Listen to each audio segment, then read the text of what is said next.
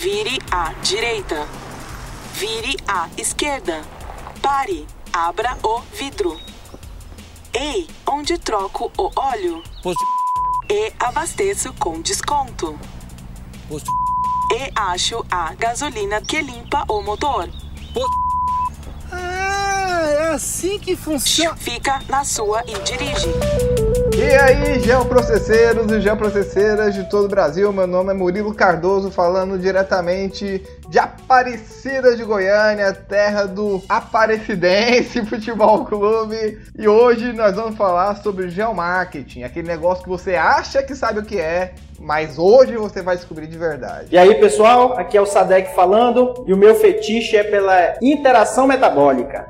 Fala galera, aqui na Célio de Sá, direto de Calcaia, no Ceará, e hoje a gente vai saber o que é gel e o que é marketing nessa história. E aí pessoal, aqui é o Thiago falando da cidade invicta do Porto, e hoje nós vamos potencializar geograficamente esse episódio. Que isso, hein? O Sadek e o Thiago já entraram com os palavreados, com os jargões de suas áreas. É outro nível, meu amigo. Eu sempre acho que o Sadek tá fazendo alguma provocação que eu não entendi.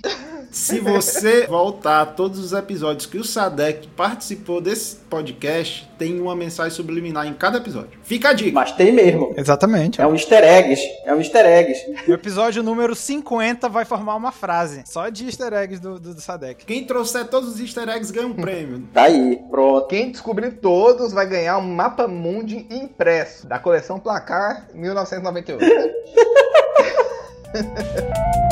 É isso aí, já processeiros, já processeiros. Então hoje nós vamos falar com o Gel Marketing. Hoje aqui o nosso maior especialista no assunto é o Thiago, que está trabalhando lá em Portugal. Fez o, a graduação e o mestrado. Você trabalhou com isso ou, direto ou indiretamente, né, Thiago? Exatamente, a minha, o TCC da minha graduação em engenharia aí no Brasil foi bem geomarketing mesmo, e a dissertação do mestrado já foi um estudo regional, digamos assim, mas ainda utilizando alguma coisa da teoria Já econômica. Trabalhado na Arcélio, Cadec, com geomarketing. Olha, diretamente com geomarketing eu não trabalhei não. Fiz alguns, mas mais para teste. E como eu falei para vocês lá antes da gente começar o episódio no nosso grupo do Telegram, é, eu sou um curioso do geomarketing, mais por conta dos estudos de geografia do comércio, né? E isso, a última vez que eu li alguma coisa sobre isso foi na minha graduação. Tem mais de, acho que uns 20 anos já. Então, por aí vocês tiram, né? Não, sabe o que é pior?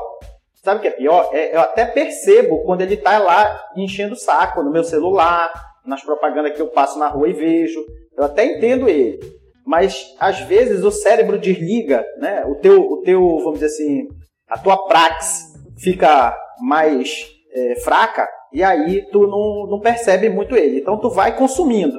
E aí seja o que Deus quiser. Agora que o, que o Sadek falou isso daí, me lembrou algo que eu tenho reparado. Eu, sei que é bem óbvio pra gente que, que pelo menos é curioso em relação a como os algoritmos funcionam, né? Mas eu, é, eu tenho visto que qualquer imagem, e isso é, isso é muito fantástico, qualquer imagem, assim, se eu printar uma imagem que tem escrito vacina, vacina, e, e postar no meu story do Instagram, já vai vir com aquela, aquele aviso do Facebook de, sobre Covid, né? Informações sobre Covid. É, e sim, eu tô reparando que por mais tosca que seja a imagem, pode ser um print de qualquer coisa, o, o, o algoritmo do Facebook consegue identificar, ler numa imagem que é bitmap, né? O Covid lá, cara. Então, é, é claro que isso é usado também na, é, para propaganda, naquele documentário que o João tinha, tinha nos indicado e depois eu indiquei que eu tinha esquecido que ele indicou. É o. Dilema da rede. Isso, Dilema da Rede. É bem didático, né? É muito, é muito bom para quem não saca nada desse assunto. E até para quem saca também alguma coisa, ele é muito didático de como nós somos bombardeados por propaganda e por coisas que a gente nem, nem sabe que tem interesse, ou às vezes perde o nosso tempo, né? Eu estou numa discussão ferrenha, é que a gente tem passado muito tempo no celular e a gente sabe por quê, mas não consegue largar, né? Fala aí. Não, desse documentário que a gente estava falando, né, desse documentário que a gente estava falando, é, o interessante é a, a, didática fica ali nessa questão do, do marketing, né? Do, dessa, desse frenesi, como eu falei né, no início do, da minha fala lá, o fetiche, né? É, fica muito por conta daqueles três que ficam ali no sorteio das propagandas e tal. Aí, olha, ele pegou no celular, manda uma mensagem dessa empresa para ele, sorteia o coisa da empresa, aí manda para ele, sabe? Essa parte é, é ali é, tá caricaturizado, né? É uma caricatura, mas é bem naquele padrão mesmo. Né? O, o quem já tinha feito algo parecido com aquilo, mas não mostrando por trás e sim pela frente, foi o filme Minority Report, né? Quando o, Tom Cruise, é o Tom Cruise? É, né? Tom Cruise entra naquele shopping e a propaganda que tá no, no letreiro é específica para ele. Então ela lê o olho, a íris dele e ela manda direto pro cérebro dele a propaganda. Então, quer dizer, a gente vai chegar ainda nesse nível, Thiago? Vamos. A gente, já, a gente já chega a nível de celular. No celular isso já acontece. É, para as redes estarem integradas, né? Agora, com relação à íris do olho, eu já não sei.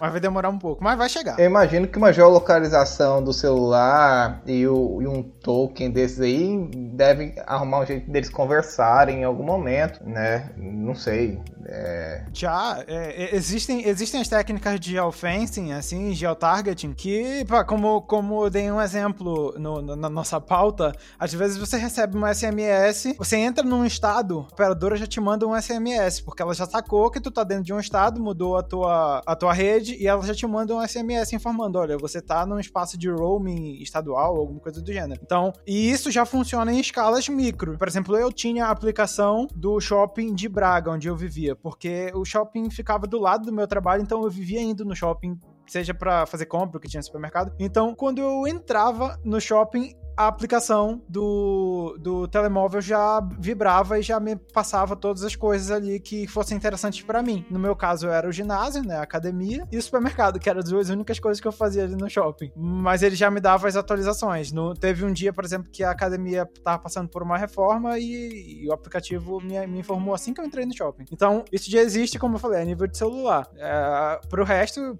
uma hora vai chegar. Assim, eu acho que talvez os óculos de realidade daqueles aqueles óculos da Google que eles descontinuaram, talvez se eles tivessem continuado, isso aconteceria por lá. Queria tanto que tivesse continuado. Eu também, queria muito que tivesse continuado. Mas aí talvez ali fosse a nossa morte, né? Com certeza, Mas beleza. com certeza. Mas ela vai vir mais Vamos... cedo ou mais tarde, né? Pode ser. É... Sim. A gente vai ser dominado pelas máquinas e pelas inteligências artificiais nesse momento. Foi, não tô aqui falando de Elon Musk, tá? Não, nem deve. Não. Que, mas ele tem essa visão, né? Ele fala que a gente tem, a gente tem uma em um bilhão uma chance de estar tá sendo uma realidade paralela de alguém. Mas eu tô devagando um pouco.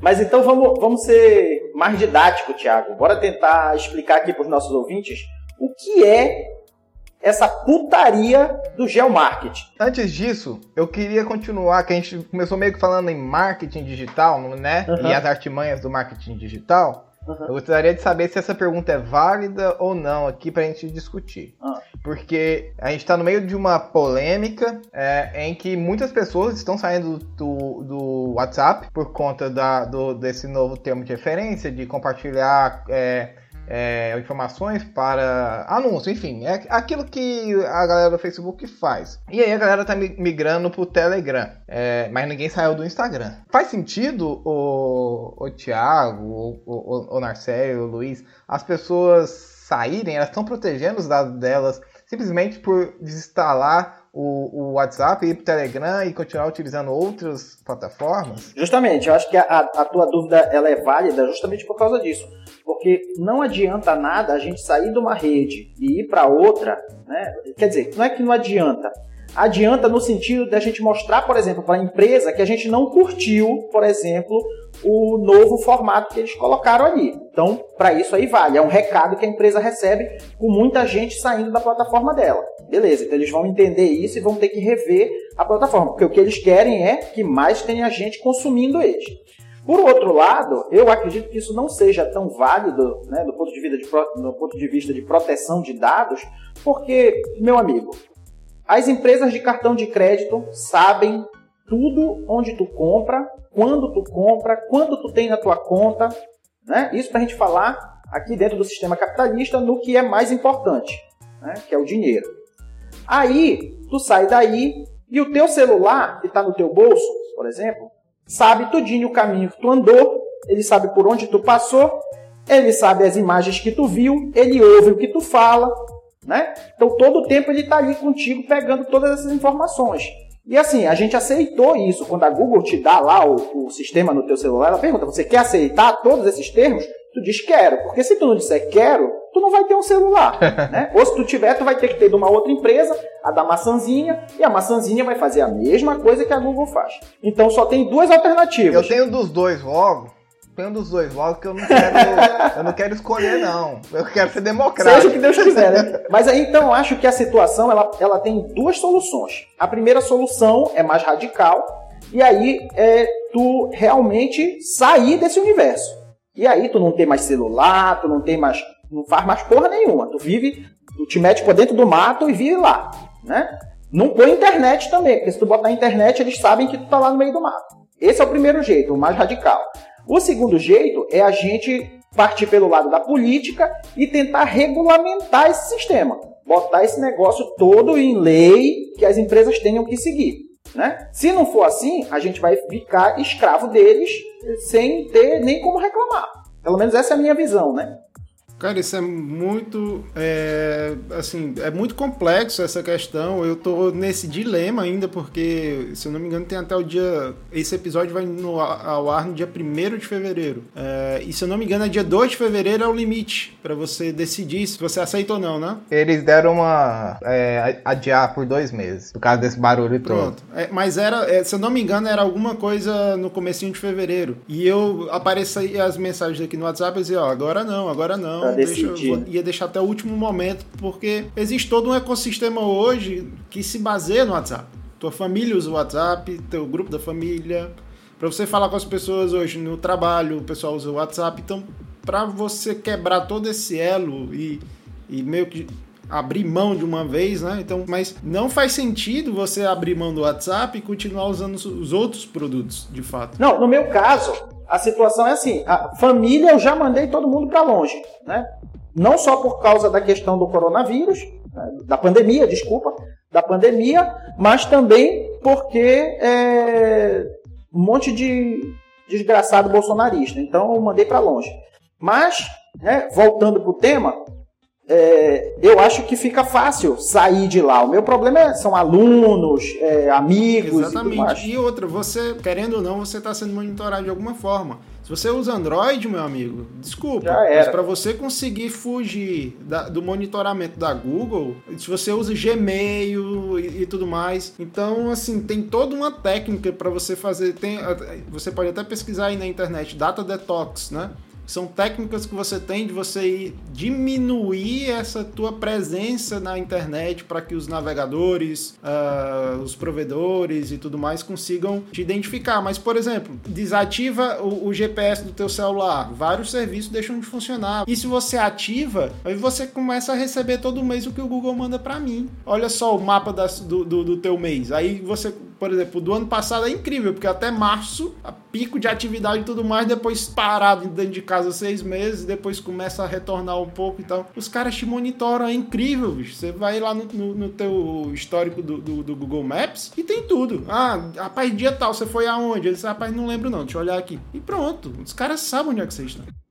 É, basicamente foi assim que eles fizeram todo o monitoramento de, de restrição, né? Que eles fizeram da pandemia foi feito assim. E só para dar um, um, ganchozinho rápido aqui, para o nosso telespectador menos avisado, isso aqui não está fora do pacote, tá? É, não está fora do tema geomarketing, porque o geomarketing ele basicamente vai coletar todas essas informações, informação de localização, informação demográfica, informação econômica, social, toda a informação para poder começar a gerar o teu perfil ou perfil regional para ele poder começar então a divulgar essas informações. É isso ou não é isso, Thiago? Não, isso, isso que tu falou é a versão atual 2020, 2021 e a versão futura do geomarketing. O geomarketing é muito anterior a isso e ah, a trabalhar deste modo que tu tá pro, é, propondo agora, a gente ainda não consegue. A gente que eu falo, nós meros mortais. Só quem vai conseguir é Google, é... são empresas maiores. E elas nem precisam exatamente do geomarketing para isso. Elas já podem fazer de outros modos. Né? O geomarketing em si. Não, na verdade, elas fazem um geomarketing, né? Elas podem dar até um outro nome, tipo leitura de inteligência artificial de perfil, sei lá mas no fundo, no fundo, o conceito final é geomarketing. Então essa coleta de informação que eles pegam do indivíduo, da população, é justamente para gerar essa possibilidade de conseguir ser mais cirúrgico na hora de entregar um produto, né? um fetiche de mercado, por exemplo.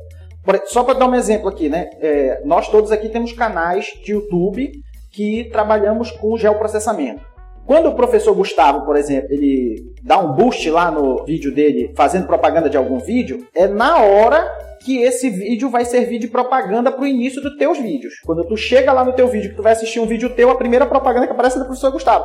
Por quê? Porque o Google relaciona o professor Gustavo, que é da nossa área, com a gente, que também está nessa mesma área. Então, quem é o teu público vai cirurgicamente receber essa propaganda.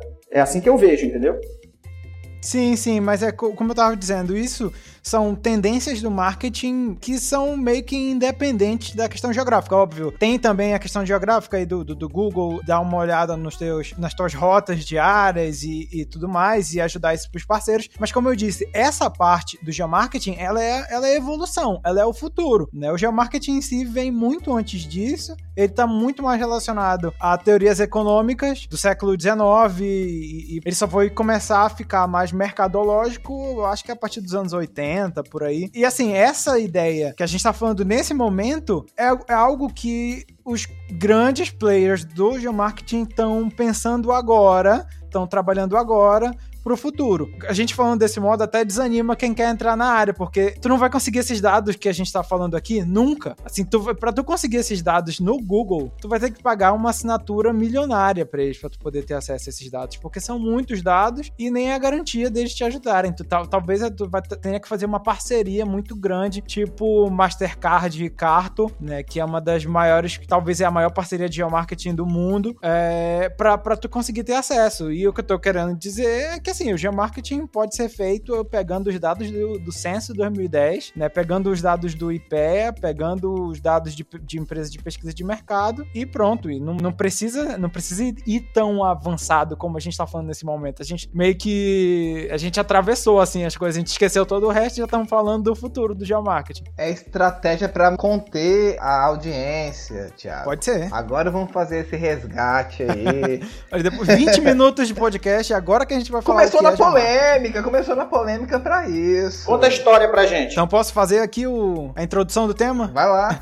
então, o geomarketing, como não, não quero criar polêmicas entre os geógrafos e os marqueteiros, eu não vou dizer que o geomarketing é uma área da geografia nem uma área do mar, tá? Eu vou dizer que geomarketing é uma interseção entre os dois. É um, uma área do conhecimento, uma área que tem que envolve uma, uma grande quantidade de técnicas que vão ali mixar a geografia e o marketing, né? Utilizando análises espaciais e outros tipos de, de análises que, que envolvem o, a geografia, né, de fato, e o marketing, estratégia de marketing de venda, assertividade, expansão, é, roteamento, todas essas coisas são possíveis também com o geomarketing, mas obviamente o geomarketing também vai ter as suas limitações, tem vezes que a gente pensa que certo problema é muito específico de geomarketing, mas na verdade ele é só um problema geográfico, digamos assim, ele não, não vai envolver o marketing em si, ele pode ser é, apenas geográfico. E tem vezes que a gente tenta, que a gente pensa que a gente vai resolver alguma coisa com o geomarketing e na verdade o problema é venda mesmo. O problema é um ponto morto, sabe? É um ponto cego que tu não vai conseguir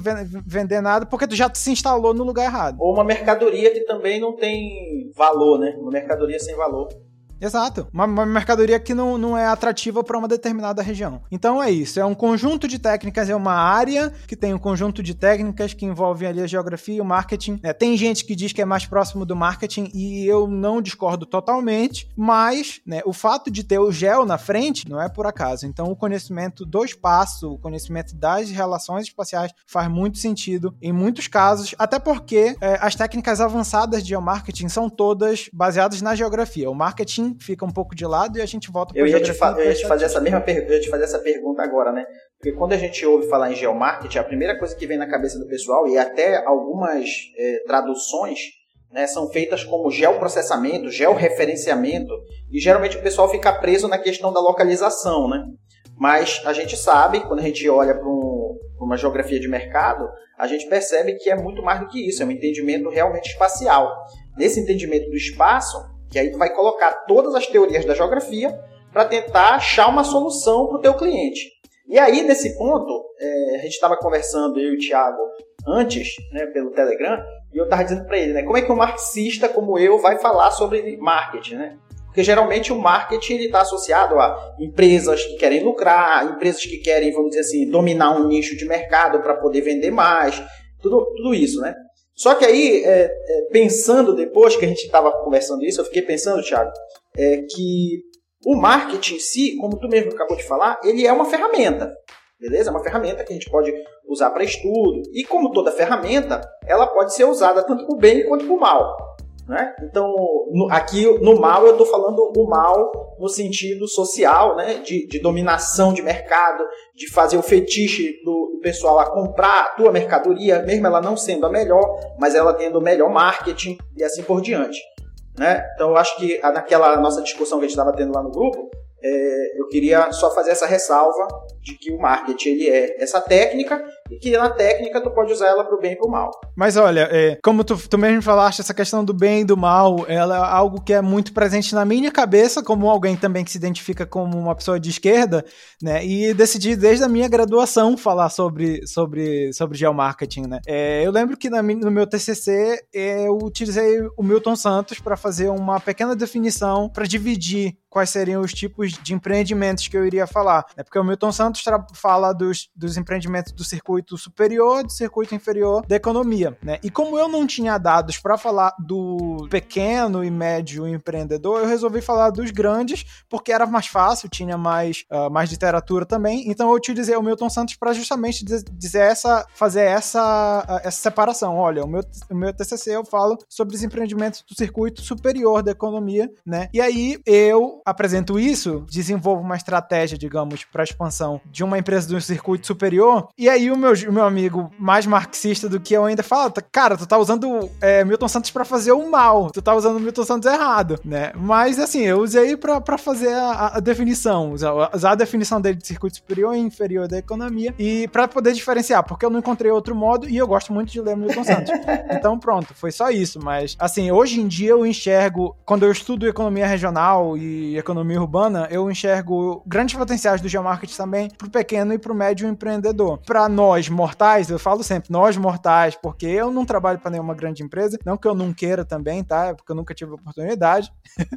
Mas quando falo meus mortais é porque uma pessoa pode, assim, iniciar, fazer uma consultoria, assim. E ela não precisa, e vamos ser sinceros, eu não vou ser contatado por uma grande empresa gigantesca, multinacional que quer chegar no Brasil, sozinho. Mas eu posso ser contatado por uma por uma franquia regional, por uma empresa regional que quer expandir. E é muito mais fácil, né? Eu posso é, utilizar aquelas as mesmas técnicas dos grandes para os médios e pequenos. Eu não vejo nenhum problema nisso. Inclusive, eu acho que é um mercado gigantesco, né? É um mercado que, como o pessoal do empreendedorismo diz, é um oceano azul. Você pode ser contratado pela Val do Açaí, é? para poder expandir as vendas de açaí e continuar fazendo grandes depósitos. Eu não trabalho com lavar de dinheiro. Mas é, né? O, o, o açaí aí da esquina pode contratar você para escolher a melhor localização do próximo ponto dele. Sim, com certeza. Fa faz todo, e faz todo sentido. Nesse ponto, Thiago, que tu tá falando, é, usar o geomarketing pro pequeno e pro médio, eu vejo muito isso como, por exemplo, um potencial de a gente conseguir fazer, por exemplo, o que a gente usa geralmente como técnica e teoria dentro da, da educação ambiental, por exemplo, né, que é o mote, vamos dizer assim, a palavra de ordem da educação ambiental é mudar o padrão de consumo. Né? Então, a gente conseguir fazer como se fosse um geomarketing reverso, onde a gente mostra para o indivíduo não o que o. E aí, aqui é óbvio que tu não vai ser contratado por uma empresa gigantesca para fazer isso, né? Mas, por exemplo, de repente tu pode fazer um geomarketing reverso que fosse um geomarketing que mostrasse para o consumidor onde estão, por exemplo, as melhores formas dele consumir alimentos saudáveis Né? E aí eu não estou falando de lanchonete, eu estou falando do pequeno produtor, da agroindústria, né? da, da, da, agrofloresta, da permacultura, mostrar onde é que aparecem essas feiras do, do pequeno agricultor. Então, de repente, é um, é um marketing ao contrário, né? Não é aquele marketing que te vai, vai te levar para uma Subway, não é um marketing que vai te levar para uma Burger King, mas vai te levar para um produtor rural e aí tu dá dinheiro para o produtor rural, muda a condição dele, ele entra numa sociedade de consumo diferente, então tem toda essa, toda essa lógica. Eu ia até fazer um comentário, mas uh, eu acho que iria ficar mais para o final, mas aproveitando a fala do Sadek, e para fazer uma provocação, eu queria ouvir mais, assim, inclusive do Tiago em relação a isso. É, nós estamos num, num, momento em que nós temos acesso a muita informação e muita tecnologia disponível para nós meros mortais, né? Hoje você tem como utilizar sistemas, você pode é, fazer com que a tecnologia é, geoespacial e não espacial, por assim dizer, porque o, o pelo que eu entendi, inclusive da fala do Thiago, o geomarket hoje ele ainda é mais market do que gel, por assim dizer. Ele usa muito mais do market, do target, né? De você encontrar o alvo certo. E tem inclusive aquele caso muito muito interessante da Target, né, da empresa americana que disponibilizou cupons de, de fralda descartável, alguma coisa para uma família americana sem ter nenhuma criança lá, porque pelo padrão de consumo da, da de, um do, de uma das pessoas da casa, ele verificou que alguém poderia estar em estado de gravidez. É. Eu não sei se é mito, se é verdade, mas é fantástico o Target. E aí, nada mais justo do que a empresa ser chamada de Target, né? Mas a questão é a seguinte: nós temos hoje condição, com pouquíssimos recursos, utilizando a tecnologia que nós temos, de usar esses recursos para fazer algo parecido para pequenos e médios empreendedores, para essa questão de, de, de um consumo, é, inverter essa questão, usar a mesma tecnologia, ou quase a mesma tecnologia que nós te, temos disponível, para pequenos e médios empreendedores locais e tal, justamente nessa pegada do SADEC, né? E quais seriam os grandes desafios, né? Porque a gente sabe, por exemplo, uma coisa é você ter acesso aos dados direto de um grande é, player como o Google, que tem acesso a basicamente informação de quase todas as pessoas do planeta. Uh, e como é que seria partir do zero em relação a isso, né? Eu acho interessante isso que tu falaste agora, que hoje em dia, que atualmente, né, o geomarketing ainda é um pouco mais marketing do que gel, e aí, é, como eu disse, é uma coisa que eu concordo de um certo modo, mas não concordo totalmente, então eu tenho minha discordância ali, porque, assim, vamos ser sinceros, né, qual é o objetivo de uma empresa que quer, que adota uma estratégia de geomarketing? É vender, né, é vender de uma maneira otimizada, é de potencializar, como eu falei no, no, no início do episódio, potencializar as vendas em um determinado território, ou potencializar as vendas de um modo geral, adotando estratégias melhores para territórios específicos. Então, querendo ou não, essa mágica vai estar tá no marketing, vai estar tá na propaganda, vai estar tá em como você anuncia esse produto, ou como você prevê, né, como foi citado o caso, como você prevê o comportamento do consumidor e já joga o produto para ele antiga, anteriormente ele a, ele tá grávido, como, como foi esse caso, mas e, e isso é marketing, né? Mas quando, mas os gel é tão importante, ele vem primeiro porque as melhores sacadas, né, os melhores cases de geomarketing, eles sempre têm um que geográfico muito forte, né? E esse que geográfico, ele pode ser literalmente só a minha localização, eu estou localizado na coordenada 41.901 ponto tanto, pode ser só a minha localização específica, ou pode ser o contexto da minha localização, né? Eu tô a região, na né? Exato, eu tô em Belém e uma franquia nacional por conhecer o público de Belém, pega o estoque dela ali e direciona certos tipos de produtos a mais para aquela região, porque aquela região consome mais esse tipo de produto. Isso eu digo based, sabe? Isso eu digo de verdade, porque os supermercados de cadeia nacional fazem isso, né? É, eu, eu não tenho exemplos do Brasil, porque assim que eu terminei a minha graduação eu vim embora. Mas aqui em Portugal, as, as empresas, eh, as redes de supermercados nacional, elas têm um setor só para o planejamento do folheto. O folheto, sabe, o folhetinho de oferta, eles têm um planejamento só para isso e ali baseado no padrão de consumo das regiões, eles jogam aqui para o norte, que é onde eu vivo atualmente. Aqui no norte, o povo consome mais enchidos, né? Mais, mais uh, salsichas, essas coisas. Eu estou dando um exemplo, tá? Isso não é, não é um dado real. Então, nos supermercados do norte, a gente vai jogar mais enchidos, mais é, salsichas, mais chouriços. E tá aí um exemplo real de Portugal. Em Braga, que era onde eu vivia, era uma, é uma das cidades do norte onde mais tem brasileiro, depois do Porto, obviamente. Mas Braga tem muito brasileiro. É, pela quantidade de, de habitantes que tem a cidade, né? A quantidade de brasileiros ali é absurda, é muito alta comparado ao resto do país. E o que aconteceu? Uma das linhas de supermercado, uma das redes de supermercado nacional que produz pão de queijo, pão de queijo brasileiro, né? Eles produzem no supermercado, vende lá na lanchonete. Em Braga, essa produção é duas vezes maior do que no resto do país. Então, em qualquer supermercado de, de Braga, dessa, dessa rede de supermercados, você vai encontrar pão de queijo lá. Pode ter certeza, você vai encontrar pão de queijo. Por quê? Porque tem muito brasileiro em Braga. No Porto, você encontra, mas não com a mesma facilidade. Eu moro do lado de dois supermercados dessa rede e eu só encontrei pão de queijo uma vez. Em Braga eu encontrava toda vez que eu ia. E aí eu fui descobrir isso, isso é um case dessa empresa. Né? Eles realmente botam mais produtos brasileiros lá porque tem muito brasileiro. Eu quero saber por que, você mora perto de dois. Porque essa empresa tá aí uma outra coisa, um bom exemplo de geomarketing. Essa linha de rede de supermercado trabalha com supermercados pequenos e que em média ficam a dois quilômetros um do, um do outro. Eles podem ficar, quando eles são muito pequenos, eles podem ficar até um quilômetro um do outro. E eu moro exatamente no meio. Então 500 metros para um lado tem um e 500 tem outro. Ele pegou essa casa aí específica, rapaz. Isso aí tá, tem jogada aí. O, o geomarket foi o dele, dele né? cara. Ele triangulou qual era o melhor lugar para morar, perto claro, de tudo. Ah, eu pensei que era um supermercado. Disse assim, não, vou botar um nesse quarteirão e vou botar outro vizinho. Igual farmácia aqui no Brasil, né? Eu vou mandar para vocês depois um link, um link. Eu fiz um Google My Maps das casas que eu visitei aqui no Porto antes de eu me mudar e eu mapeei todos os pontos Olha de interesse ao redor, falando. tipo academia, o trabalho, o supermercado. Estão todos mapeados nesse Google My Maps. E aí eu escolhi o melhor, melhor para mim. Ele tendo a oportunidade de uso da ferramenta, tu acha que ele vai deixar de fora? Ele fez o dele. Prontinho. Obrigada. Obrigada. Próximo. Oi, tudo bom? Tudo Boa bom? tarde. Eu vou querer um açaí simples, por favor. Abatido com alguma fruta? Não, só o açaí mesmo. Quer que adicione granola, paçoca, leite condensado? Não, não vai ser o simples. Farofinha? Não, não vou querer farofa, não. E, Tiago, deixa eu te fazer uma, uma, outra pergunta, que é uma, uma dúvida minha. É, dentro dos estudos de geomarketing, quando tu vai fazer esse processo, tem um estudo sobre cultura? Porque quando tu falou, por exemplo, sobre Belém, né? Eu fiquei pensando aqui na introdução, por exemplo, vamos tratar de açaí. Belém toma o açaí, o açaí nativo, vamos dizer assim, né? O raiz mesmo. Não tem granola, não tem porra de banana dentro, não tem nada.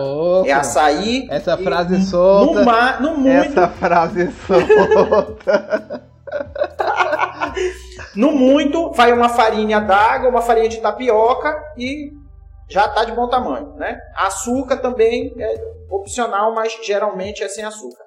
Só que assim, algumas empresas vendo essa possibilidade de um novo mercado, elas podem, por exemplo, a partir do estudo cultural, tentar introduzir em Belém, né, ver como fazer esse estudo e introduzir em Belém um tipo de açaí que venha, seja vendido com granola, com banana, com tudo isso.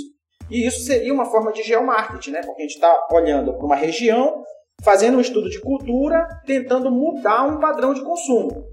Sim, é, é, isso é uma boa, uma boa ideia. É, mas é difícil para as grandes empresas, é difícil elas fazerem isso quando o, o, mercado não é muito grande, sabe? Quando o mercado não é muito grande, a, a maioria das vezes eles nem vão analisar o quesito regional. Existe análise da cultura regional quando você está falando de uma empresa séria que está realmente interessada. Porque a gente sabe que na maioria das vezes o capitalismo é produção de massa e tudo padronizado, né? Então eles não estão nem aí em, em oferecer um produto diferenciado para determinar determinada região. A não ser que valha muito a pena. Como eu disse, esse caso do supermercado aqui de Portugal, que vende muito pão de queijo em Braga, vale a pena para eles porque a quantidade de brasileiros em Braga é desproporcional. É, mas no resto de Portugal, será que eles teriam interesse em botar pão de queijo? Até pode ter. Eu já encontrei em Lisboa, já encontrei aqui no Porto. Mas nada comparado a. Eu nunca encontrei na Covilhã, que era onde eu morava no interior, por exemplo. Porque. E lá tem muito brasileiro agora. Quem sabe esse mesmo supermercado não comece a aumentar a quantidade de pão de queijo para lá também, né? Então, esse estudo de, de, de, da realidade, da cultura de uma região existe,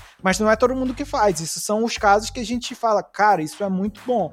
Mas, é, para ser sincero, isso não é, não, é a, não é a regra. Não é padrão. Não é padrão. O padrão é simplesmente jogar produto no máximo, fazer um estudo baseado no consumo, né? Fazer um estudo logístico determinar, olha, para cá vai mais banana, para cá vai mais maçã, para cá vai mais esse tipo de produto, mas porque o povo mesmo está consumindo, porque o povo está comprando muito nesses supermercados aí, então a gente vai mandar para lá. Então eu posso dizer que é um estudo mais do, da quantidade de, de doping que a sociedade tem para poder definir o que, é que vai para aquilo ali. Tipo, a sociedade está dopada, a gente vai entregar para ela essa droga aí e ela vai usar de qualquer jeito. Eu acho uma, achei uma boa comparação, principalmente porque, a nível brasileiro, isso eu posso falar porque eu também trabalho com projetos do Brasil, um dos dados mais valiosos que a gente tem quando a gente faz um estudo de geomarketing é o, o índice potencial de consumo. Ele é um dos dados mais valiosos que a gente tem, inclusive é um dos mais caros do mercado, mas assim, tu comprando, tu pode investir, tu quer ter uma empresa da área de geomarketing, uma hora tu vai ter que comprar dado, né? Então tu investe nesse dado, pode ter certeza que os teus estudos vão ser muito melhores, e eu não tô fazendo propaganda da empresa, tá? Até não vou nem falar nome, mas é, você tendo esse dado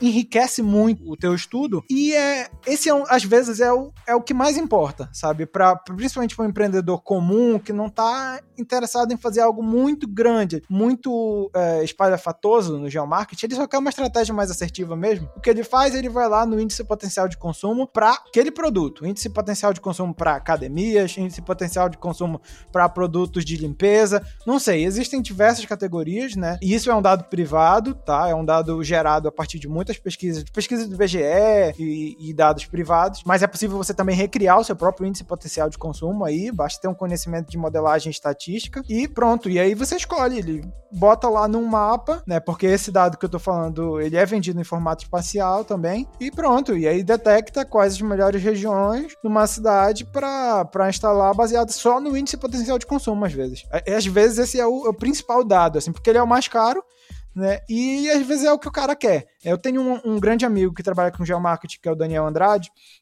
que ele fala: cara, a gente pode conhecer muito da teoria, do, da técnica, do que for, mas às vezes, se a gente está trabalhando com um cliente é simples, assim, o seu João, que, por, que é um empreendedor de sucesso, mas é um empreendedor nato. O dono sabe? da padaria. Sabe, o cara que cresceu tomando, é, tomando pau ali pro negócio dele dar certo, sabe? Um, um, um, brasileiro que não desiste nunca. Às vezes ele não tá tão interessado naquele lero-lero. Ele quer que tu diga pra ele: olha, teu potencial é esse.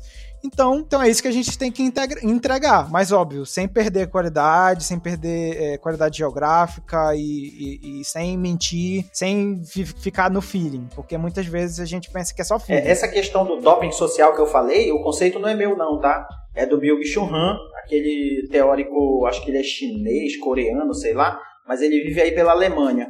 E é ele que solta essa história do doping, doping social, Acho que o livro chama Sociedade do Cansaço. Acho que é isso, Sociedade do Cansaço. E aí é, é, bem nisso, né? Tipo, o cara já tá cansado, ele já não tá muito afim de pensar muita coisa, então ele já vai direto. O Thiago ele alertou a gente mais cedo, no começo do programa, de que os exemplos que nós estamos utilizando são muito baseados no, no top de tecnologia que a gente tem hoje. É uma parada tipo Minority Report e, e dilema das redes sociais que é, é o potencial, né? Sabemos que pessoas que desenvolvem coisas nessa área e grandes empresas se utilizam desse potencial. E aí o Thiago coloca que, tipo, é um negócio bem mais antigo. Eu queria saber, assim, tipo, como a gente, quando a gente fala do SIG, a gente tem o um marco referencial do Dr. John Snow na pandemia de cólera, né, como um dos grandes cases da época, né? Eu queria saber se tem, assim, pro geomarketing um case, tipo, sei lá, as grandes navegações trabalhavam com alguma coisa com geomarketing, tipo, o Brasil é resultado de um geomarketing de alguma coisa, entendeu? Eu queria saber assim, tem algo, qual é assim remotamente um dos primeiros estudos e os primeiros levantamentos, os primeiros grandes cases de geomarketing? Assim, tem algum levantamento em relação a isso? Tem, né? É, existe, eu posso até botar nas indicações desse, desse episódio, existe uma, umas duas dissertações assim de mestrado aqui em Portugal que falam sobre a história, né, de, das teorias econômicas de geomarketing. Assim, elas não falam sobre isso, mas o tem dois capítulos ou um capítulo inteiro só sobre a história de teorias econômicas e espaciais que para mim só aquilo aquilo ali já daria um livro, sabe? De tão bom. Mas fora o livro clássico, que é a Bíblia do Geomarketing, né? Que também fala isso. Mas o primeiro caso, o primeiro grande exemplo que a gente tem é do Alexander von Thunen, foi um economista alemão, que ele tem a teoria, a teoria dos anéis concêntricos, né? Que ele fala de uma situação isolada, digamos assim. Ela é do século XIX, né? De 1800 e tanto, né? Que o que ele faz nada mais é do que pegar ali aquela situação da economia alemã, que ainda é uma economia que tem uma grande produção é, de agricultura, né? E fazer um planejamento é, de um território quase que perfeito, baseado em anéis concêntricos. Ou seja, no centro ficaria um parque de estacionamento, né? Um estacionamento de caminhões que iria escoar toda a produção, e você ia tendo anéis né, de vários tipos de produção diferentes. É, cultura intensiva, cultura rotativa, é, produção láctea, pecuária, isso tudo em um estado isolado, digamos assim. Por isso que é anéis, porque você não consegue fazer uma cidade redonda, né, perfeita, um território perfeito. Mas a ideia é essa, utilizar é, a teoria dos, dos anéis concêntricos. E essa foi a primeira grande uh, teoria de potencialização do espaço com um viés econômico, né, é, com viés econômico. Se eu não me engano, se eu não me engano, essa teoria ela começou também nos estudos de é, segurança pública, alguma coisa do gênero, né? Eles fizeram também isso. Tem algumas cidades nos Estados Unidos que elas têm esse formato circular, assim, que são as zonas. Então eles fazem essas zonas concêntricas que tu vai conseguir definir o que, é que vai ser ativo em cada uma delas. É um estudo, é, é um método, vamos dizer assim, bastante utilizado no planejamento urbano é. Eu acho que a teoria do Von Tonnen pode ter ajudado, inclusive no planejamento urbano para esses casos de cidade. Eu não sei porque eu nunca estudei sobre. Então, é, o Von Tonnen é o primeiro a falar sobre isso. Mas assim, depois do Von Tonnen, que tá falando do meio de agricultura, sabe, dos produção agrícola, o outro que veio falar disso foi um cara chamado Weber, que não é o Max Weber, não é o, o, o sociólogo, mas ele já fala da localização industrial. Porque a indústria, historicamente, é, digamos, o primeiro grande local local a pensar a localização de forma otimizada pra, apenas para produção, porque a agricultura tem que utilizar a localização otimizada, mas ela pode não produzir no mesmo espaço onde ela planta. Eu pode só plantar aqui porque o solo é fértil, porque eu tenho as melhores, uh, as melhores condições, seja lá quais forem,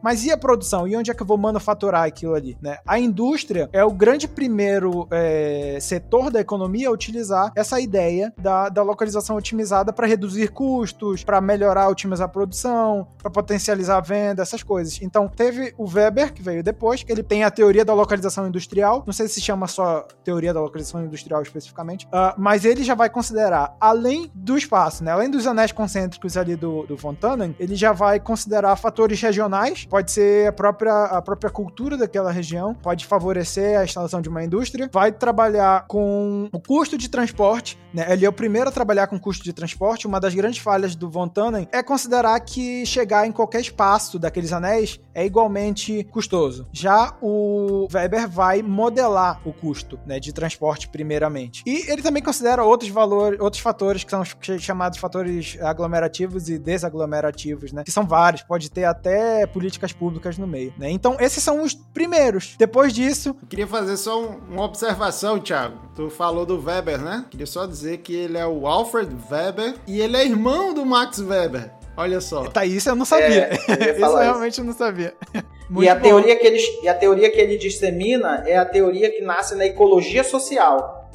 Uhum, muito massa. Pronto, vem essa evolução aí, e eu digamos, digamos que a última teoria clássica, mais ou menos assim, que influencia no geomarketing é a teoria dos lugares centrais, né? Que foi a primeira das teorias econômicas dessa que foi desenvolvida por um geógrafo, né? Porque o Weber nem o Von Tonnen eram geógrafos, né? Então, por isso que eu falei mais cedo lá no Telegram, lá pro Sadek, que se os geógrafos tivessem lido minha, minha, meu escrito de teoria, eles, não, eles não reclamariam a geografia para eles nesse mercado. Porque quem começou com isso foram os economistas, né? Mas aí a ideia dos lugares centrais, a teoria dos. dos... Há controvérsias, há controvérsias, porque isso se nasce dentro da ecologia social, ele veio baseado na geografia, porque é a única ciência que estuda a natureza, o espaço e a sociedade de forma integrada. Pronto, toma-te. Muito bom, muito bom. Ponto pro geógrafos. Muito bom o Sadek ter me corrigido, porque eu não, eu não fico feio com os geógrafos, realmente ele está certo. Ponto pros geógrafos aí. Por favor, não me batam. Eu quero fazer meu doutorado em geografia ainda. essa aqui, é essa aqui não é uma discussão sobre pessoas, é sobre ideias. Ninguém vai bater em você, só na sua ideia. Mas é isso, Narcélio, assim, historicamente falando, é isso. E aí eu acho que ali, a partir dos anos 80, 90, que com, com o SIG muito é, começando realmente a desenvolvimento, sabe, é, esses economistas, esses geógrafos que já estavam falando, pensando ali no mercado, tiveram, opa, a gente pode digitalizar tudo, todas essas nossas ideias aí, a gente pode utilizar todas essas, uh, essas teorias e botar nos mapas digitais aí que estão chegando e aí foi que o geomarketing começou a deslanchar, assim, virou. Assim, eu, quando eu leio alguns materiais mais históricos, assim, do início dos anos 2000, né, tinha muito conteúdo sendo produzido por revistas comuns, falando, né, de geomarketing, mas era sempre coisas muito introdutórias, assim, eu acho que era para divulgar, mas acabou que talvez o termo não tenha vingado tanto, mas hoje em dia estamos aí vivo novamente, né, é, o e-commerce está sendo a nova, a nova, nosso novo maior cliente, né, o e-commerce está utilizando muito geomarketing para muita coisa, né, mas óbvio, o nosso, assim, como, como, como diz um amigo, o coração do geomarketing é o empreendedor de rua. É a rua, porque querendo ou não, a gente, a gente tá ali na rua, a gente otimiza o mercado, a gente otimiza as lojas na rua, né? Óbvio que o resto também pode ser. Eu vi uma prática agora recentemente da lojas americanas que é o entrega em três horas. Cara, eu achei muito doido isso, porque o cara põe no app lá pra ti, e aí tu entra lá e compras em três horas. Tu compras em três horas? Como assim? Aí tu clica ali e ele tá te dizendo os produtos que tem mais próximo de ti, baseado no teu perfil, né? Então, por exemplo, eu fui comprar outro dia desse um dinossauro pro meu filho e aí tava lá, tinha o dinossauro para vender que ia demorar tipo quatro dias para chegar e tinha o dinossauro que ia chegar em três horas. Eu disse, rapaz, eu vou testar essa história de três horas porque eu tenho quase certeza que não vai chegar em três horas. Aí eu comprei, era 11 horas da manhã, comprei. Aí deu duas e dez da tarde, o dinossauro estava em casa. Tu acredita nisso? Em três horas. Cara, isso aí é o, o, uma realidade que pra gente no Brasil ainda impressiona, né? Mas que, tipo, fora, nos Estados Unidos, você tem o entregue em uma hora, né? Você tem a Amazon entregando instantâneo. Pois é, não, me impressionou não, pelo, não pela velocidade da entrega e nem pela, é, é, vamos dizer assim, pela questão da localização, que eles sabem onde eu tô e quem são as lojas que estão mais perto de mim, né, da rede.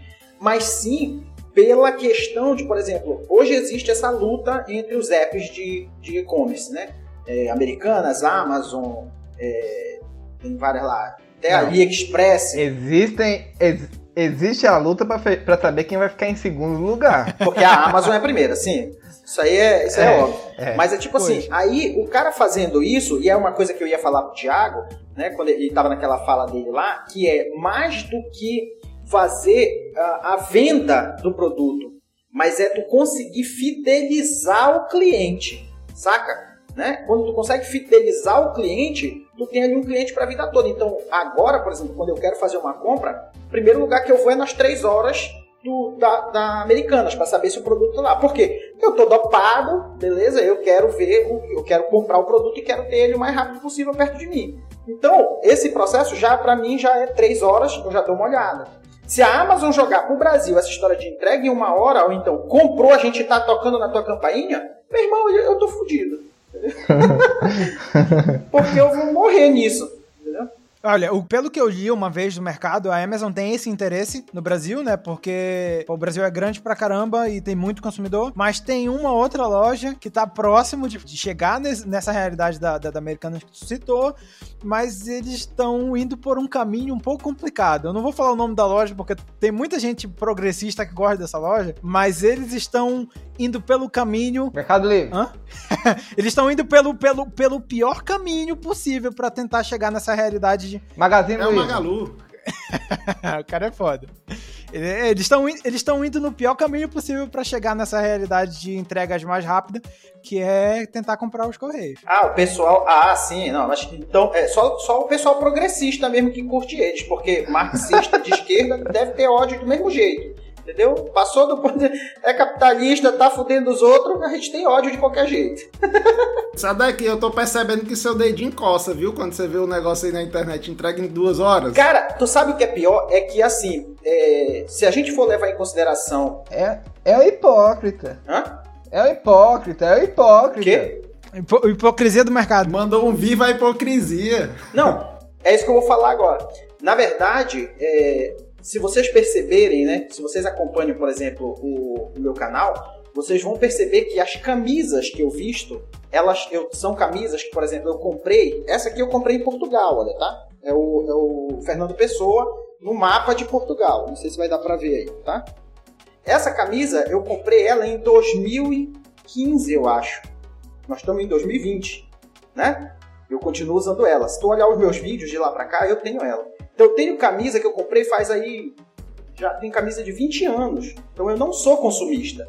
Nessa questão do consumo aí, é mais baseado, por exemplo, é, se vocês verem aqui no meu humilde estúdio, as coisas são como você já mostrei para vocês, um monte de fio espalhado, uma lâmpada no chão, né? não tem ali um, um suporte para ela e tal, não sei o quê.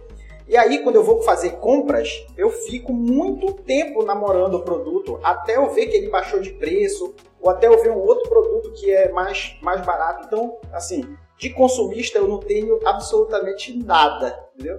Eu vou procurando, eu espero pra caramba. Olha, eu tô namorando aquele microfone lá que eu falei no outro, no outro episódio, já tem pelo menos uns seis meses. Ele já foi a 500 reais e eu não comprei e agora ele está em mil cento e pouco e eu também ainda não vou comprar. Então eu estou esperando ele chegar num preço assim que seja realmente um preço que eu diga, não, agora, pela qualidade do produto, eu posso comprar, né?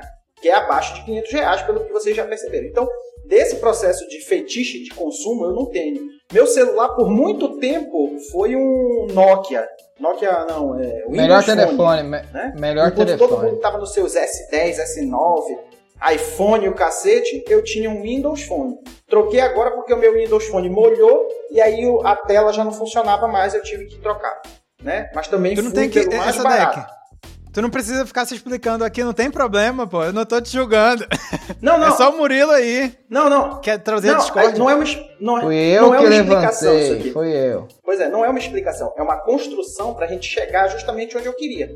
Que era nesse processo, que eu já até mencionei aqui no episódio, que é, por mais, né, e é isso aqui é uma, vamos dizer assim, um, um pedido meu, né, para os nossos ouvintes, que é, por mais que vocês tenham esse processo do geomarketing sendo extremamente ativado nos nossos celulares, na nossa vida, no cotidiano, a gente tem que sempre pensar no nosso padrão de consumo e na mudança do nosso padrão de consumo, porque, meu irmão, esse mundo é só um, velho.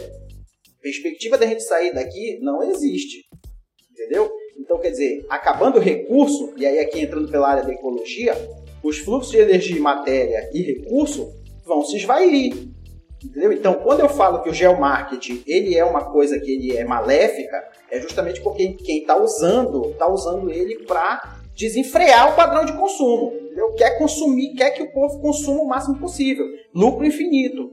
Só que a gente não tem como ter é, consumo infinito com um produto, com, o ecossistema que a gente tem, que é finito. Né? Então é por isso que eu estou falando. Então é um pedido aqui que eu faço, né? Mudem os seus padrões de consumo, guardem mais suas roupas. Se você já tem um sapato, não precisa ter três, Murilo, né?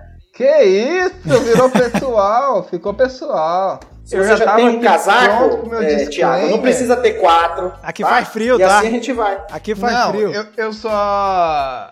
Eu... Toquei nas feridas, toquei nas feridas. Do alto da minha humildade, Humildão, humildão. Só queria dizer que eu não quero aqui propagar fake news nem desinformação. Que esse aqui foi só uma provocação barata pro Sadek, porque o nosso tipo de pensamento, primeiro é que todos tenham o poder de consumir e de poder escolher não consumir, né? Não, como dizem os outros é, mal informados por aí, querer dividir miséria. Não, a ideia é ter uma sociedade igualitária por cima que todos tenham poder de consumo, que consumam conscientemente. Então foi só uma, provocação barata pro, Narce, pro, pro, pro Sadek, porque. Por... Como diria ah. o Zé Pedro, eu não virei comunista para dividir desgraça, né? Eu virei comunista para que todo mundo tenha um bem-estar social. Exatamente, é esse, é esse a máxima muito simples e que as pessoas ainda conseguem tentar distorcer por causa de narrativas empobrecidas por aí. Vou fazer uma provocação, vou fazer outra. Posso? Opa! Pode. É possível emendar ética e geomarketing? Aí, uma boa provocação, quero ver. É isso que eu ia falar agora. Porque o que é que acontece? Por que, por que, é que eu tô puxando isso? Porque Sadek, e a gente já conversou sobre a questão, tipo, usar os nossos dados, isso, aquilo, outro, tudo mais. E no programa sobre Covid, lá no começo, na, na, na temporada anterior, a gente falou de uma série episódio de 3. técnicas. Isso, episódio 3.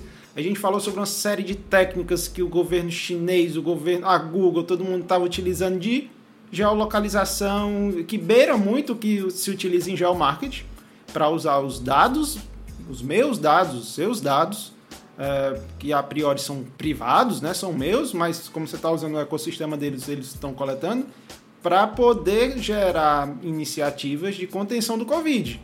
E aí ficou naquela questão, ah, não, mas para esse fim talvez justifique os meios. E aí tem um geomarketing que faz a mesma coisa todo dia há muitos anos. E o cara liga o foda-se, aperta no botão de comprar mesmo, recebe a notificação do Burger King quando passa em frente ao shopping, vai lá e vai comprar. E, e é isso. É por isso que eu é por isso que eu estava colocando que existe aquelas duas alternativas. Ou tu vai morar no meio do mato, ou a gente regulamenta. Que nada, mano. Tá igual o índio do, da escolinha Professor Raimundo. Como é que o índio compra coisa? Ah, o índio entra na Amazon e compra e recebe em três horas. Não, mas desde que esteja regulamentado o uso do teu dado, né? Se tiver lá escrito, por exemplo, que o teu dado vai ser usado no momento de cagada mundial, ou que o teu dado não vai ser usado para te manipular, aí tá show de bola. Mas no momento que ele tá usando isso para te manipular, aí complica. Mas lembra que você aceitou. Você clicou no botão. É, não. Sim, é, é o que eu tô dizendo, tem que ter uma regulamentação e aí a gente só tem a via política para fazer isso. Ó, o liberal aí, ó o liberal aí. É, foi, tá bem liberal. O liberal falando de individualismo aí. Não, não, não. Não, não, não. Isso aí é uma questão de Estado, o Estado tem que ir lá e regulamentar. Então, o Estado, baseado em todo mundo. Não, mas o liberal é o Murilo. Não, não, mesmo Murilo. assim, não importa. é o Estado que tem que regulamentar. Então, o Estado vai lá, pega a empresa e diz: ó, para isso aqui pode, para isso aqui não pode. Entendeu? No momento em que está regulamentado, quando a empresa te mandar o contrato, já está regulamentado, tu pode aceitar, e aí tu está vigente no, no contrato da empresa o mesmo contrato que o Estado já fez com ela. E aí vai da gente, enquanto sociedade, forçar o Estado que se, faça um, um processo que seja benéfico para a gente e não para a empresa. E isso não é utopia, não. O que o Sadek está falando é tanto que, que na Europa, por exemplo, essas políticas do WhatsApp elas são diferentes da nossa. Porque na União Europeia a população pressionou o Estado e o Estado pressiona as empresas e diz assim: olha, você pode isso. trabalhar aqui dentro da União Europeia, mas você vai ter que assim, minimamente proteger a privacidade das pessoas, isso, aquilo, tal. Tem, são contratos diferentes que a empresa uhum. pode ou não aceitar. E aí o Google diz assim: será que eu caio fora da Europa? Eu aceito termos dele? Deles. Eu vou aceitar o termo dele. Se o Brasil liga o foda-se e diz assim, pode explorar à vontade, a gente é brasileiro, não existe Aí nunca tá mesmo. Ferrado. Mas eu faço essa pergunta porque eu participei do ONGEL meses atrás e a gente fez uma fala sobre ética. E eu lembro que eu fui procurar um, um, um, material e eu encontrei um artigo de 95 que falava sobre ética dentro, com dados espaciais. E os maiores exemplos na época, claro, é um contexto 95, né? São mais de 20 anos aí que a gente tá falando, 25 anos, 26 anos. É, a galera tá falando muito sobre é, geomarketing. Tipo, de usar esses dados das pessoas para poder vender para players, né? Para grandes é, é, empresas de, de venda e tudo mais, um açaí da vida, né? Um pão de açúcar. E a discussão principal era a ética em cima desses dados, né? Que envolvia questões espaciais também. Aí, daí o questionamento. Tem como e qual é o grande desafio ético do geomarketing. Achei, achei, achei interessante, porque assim, a gente está falando de coisas que são só os grandões que fazem. E o geomarketing, apesar dele ter surgido lá com as indústrias, que são os maiores, e realmente eles são os maiores patrocinadores de teorias, né? O Sadek hoje mandou lá o artigo do, do, do Huff, né? E o Huff começou a fazer a, a teoria dele lá, uh, o modelo gravitacional dele, e estudando para empresas de retalho nos Estados Unidos, né? Que Estados Unidos, putz, é, aqui na Europa tá ficando, tava ficando assim nos anos 90, diz que mais pararam, né? Você encontra aquelas lojas, tipo, tem uma loja americana, só que ela, em vez de ser só aquela loja americana gigantesca, ela tem um estacionamento enorme ao redor, ela fica numa área muito longe da cidade. Então, o que o, o Huff fez foi um modelo probabilístico para calcular ali a porcentagem de, de market share, né? Uh, que a, a influência de uma loja, né? Mas bem, é, e essas coisas são sempre feitas pelos grandões, né? E os grandões são muito mais fáceis de se observar, né? De se pressionar e coisas do gênero. É, esse tipo de monitoramento que a gente está falando, geofencing, né, geotargeting, geofencing, o que é o geofencing? É quando tu cria uma determinada zona né, geográfica na rede e tu vai determinar, tu vai jogar é, conteúdo para aquele propaganda para aquele tipo de para aquela para aquela rede, para aquela região, né? E aí como é que pode ser feito essa localização por triangulação, né? É, como eu, o que eu falei da, da, da, das empresas de telefonia, quando elas te mandam um SMS quando tu sai do estado, como elas descobrem? Por triangulação, não é por GPS. Né? Porque antigamente, quando, quando eu viajava para São Luís, eu era moleque, quando eu ganhei meu primeiro celular, recebi lá um SMS quando eu chegava no Maranhão. Pô. E naquela época a gente ainda não falava da empresa ficar monitorando o GPS. Eu acho que meu celular nem tinha, pô. Era um celular daqueles de, de teclado. Lanterninha, lanterninha. Sim, é daqueles de teclado número, de, de número. Então, essas coisas elas são feitas pelos grandes, elas já são feitas há muito tempo, né? E assim, elas não estão total, elas estão relacionadas com o geomarketing, sim, mas elas não vêm do geomarketing, sabe? Elas vêm, eu acho que mais do marketing puro. As pessoas viram, eu preciso vender de uma maneira melhor, preciso potencializar a minha venda, e, por acaso, as tecnologias espaciais estão se, se, desenvolvendo, então bora utilizar elas de um certo modo. Mas elas não vêm disso. Eu falei da, da, da, do marco, dos marcos históricos do geomarketing, eles vêm lá da teoria econômica. Né? Como é que o Von Tannen cria a ideia do, do é, dos anéis concêntricos? Com dados, é, com dados agronômicos, com dados socio, socioeconômicos. É com isso. A, a, a, teoria da localização industrial, mesma coisa. Dados socioeconômicos, dados geográficos, né, extensão de vias, essas coisas, e custos para modelagem. Né? Teoria dos lugares centrais, a mesma coisa. Dados geográficos, é, ocupação do solo, essas coisas assim. Né? E, e essas coisas elas. Pá, como é que a gente vai calcular o uso de ética sobre isso? Se são dados públicos, na maioria das vezes, né? São dados do IBGE, são dados, sei lá, de. Eu, eu na minha dissertação usei dado até de satélite para fazer modelo econômico, né? É, então, são dados assim que como é que a gente vai questionar a ética disso quando é só para mercado? Se a gente já usa para todo o resto entende? É, é, é, aquilo que falou ah eu vou regulamentar porque para nível de mercado pode ser injusto utilizar isso. Mas qual é a regra moral régua moral que a gente vai medir isso entende? Eu não estou defendendo de modo nenhum o mercado. Eu estou defendendo a ideia de que a gente pensar que esses dados eles estão sendo só utilizados para mercado quando eles já estão sendo utilizados para muitas outras coisas muito, há muito tempo. Às vezes a gente não sabe, né? E às vezes a gente acha legal quando é pra outra coisa. Mas aí quando é pra uma empresa fazer um negócio com a gente, a gente fica puto. Já, aí, aí calma lá. Aí calma lá, a gente tem que se decidir. Ou a gente é a favor da expansão das tecnologias espaciais e a intersecção dela com o marketing, ou a gente ia falar, beleza, eu sou só tecnologia espacial, não quero saber de marketing, e aí como é que fica as coisas, né? Eu acho, como eu falei, a, a, a, indústria foi a maior patrocinadora das, das, da, das teorias do geomarketing atuais. Né? Desde, desde os anos 60, tem, tem grandes é, indústrias patrocinando esse tipo de estudo. Mas e o que, que a gente vai fazer? A gente vai, a gente vai utilizar só dados privados? Não, pô. Eu tô falando que a gente pode utilizar também, pro, principalmente para o pequeno e para o médio empreendedor, que não tem como comprar dado, que dado é caro, pô os caras têm penam para abrir uma loja, uma coisa do gênero, eles não têm como comprar um dado que custa 20 mil reais, entendeu? Eles, 20 mil reais é o custo para ele abrir uma nova loja. Mas o que, que ele vai usar? Muitas vezes o que acontece hum. é que, por exemplo, esse pequeno empreendedor, vamos dizer assim, ele vai até uma empresa que já compra esses dados, ou já comprou esses dados, e ele pede um serviço. E aí o que ele está comprando é o serviço. Mas o serviço vai ser associado com esses dados que a empresa já comprou, entendeu? Então ele paga mais barato, porque aquela empresa grandona, ela já comprou os dados, por exemplo, do cartão de crédito, e ela vai usar isso, vai vamos diluir né, o prejuízo que ela teve comprando isso para os clientes que ela tem. Então ela, ela monetiza ali, entendeu? Sim, mas olha só. O principal, sabe o IPC que eu, que eu citei, que é o Índice Potencial de Consumo, ele é, ele é baseado majoritariamente na PNAD do IBGE. Aí o que eu vou fazer? Eu vou dizer para o IBGE não, não fazer mais a PNAD, sendo que é uma pesquisa extremamente importante para a gente, para o brasileiro, de um certo modo, sabe? Essas coisas, quando a gente modela um potencial de consumo, não, só são, não são apenas com dados privados. É óbvio que com dados Sim. privados, com dados pessoais, a gente potencializa isso pra caramba. Mas também, olha a quantidade de dados que a gente vai ter que coletar. é, coletar a, a, sei lá, os hábitos de consumo de um milhão de habitantes numa cidade como Belém. Entende? Isso, isso não é qualquer um que faz.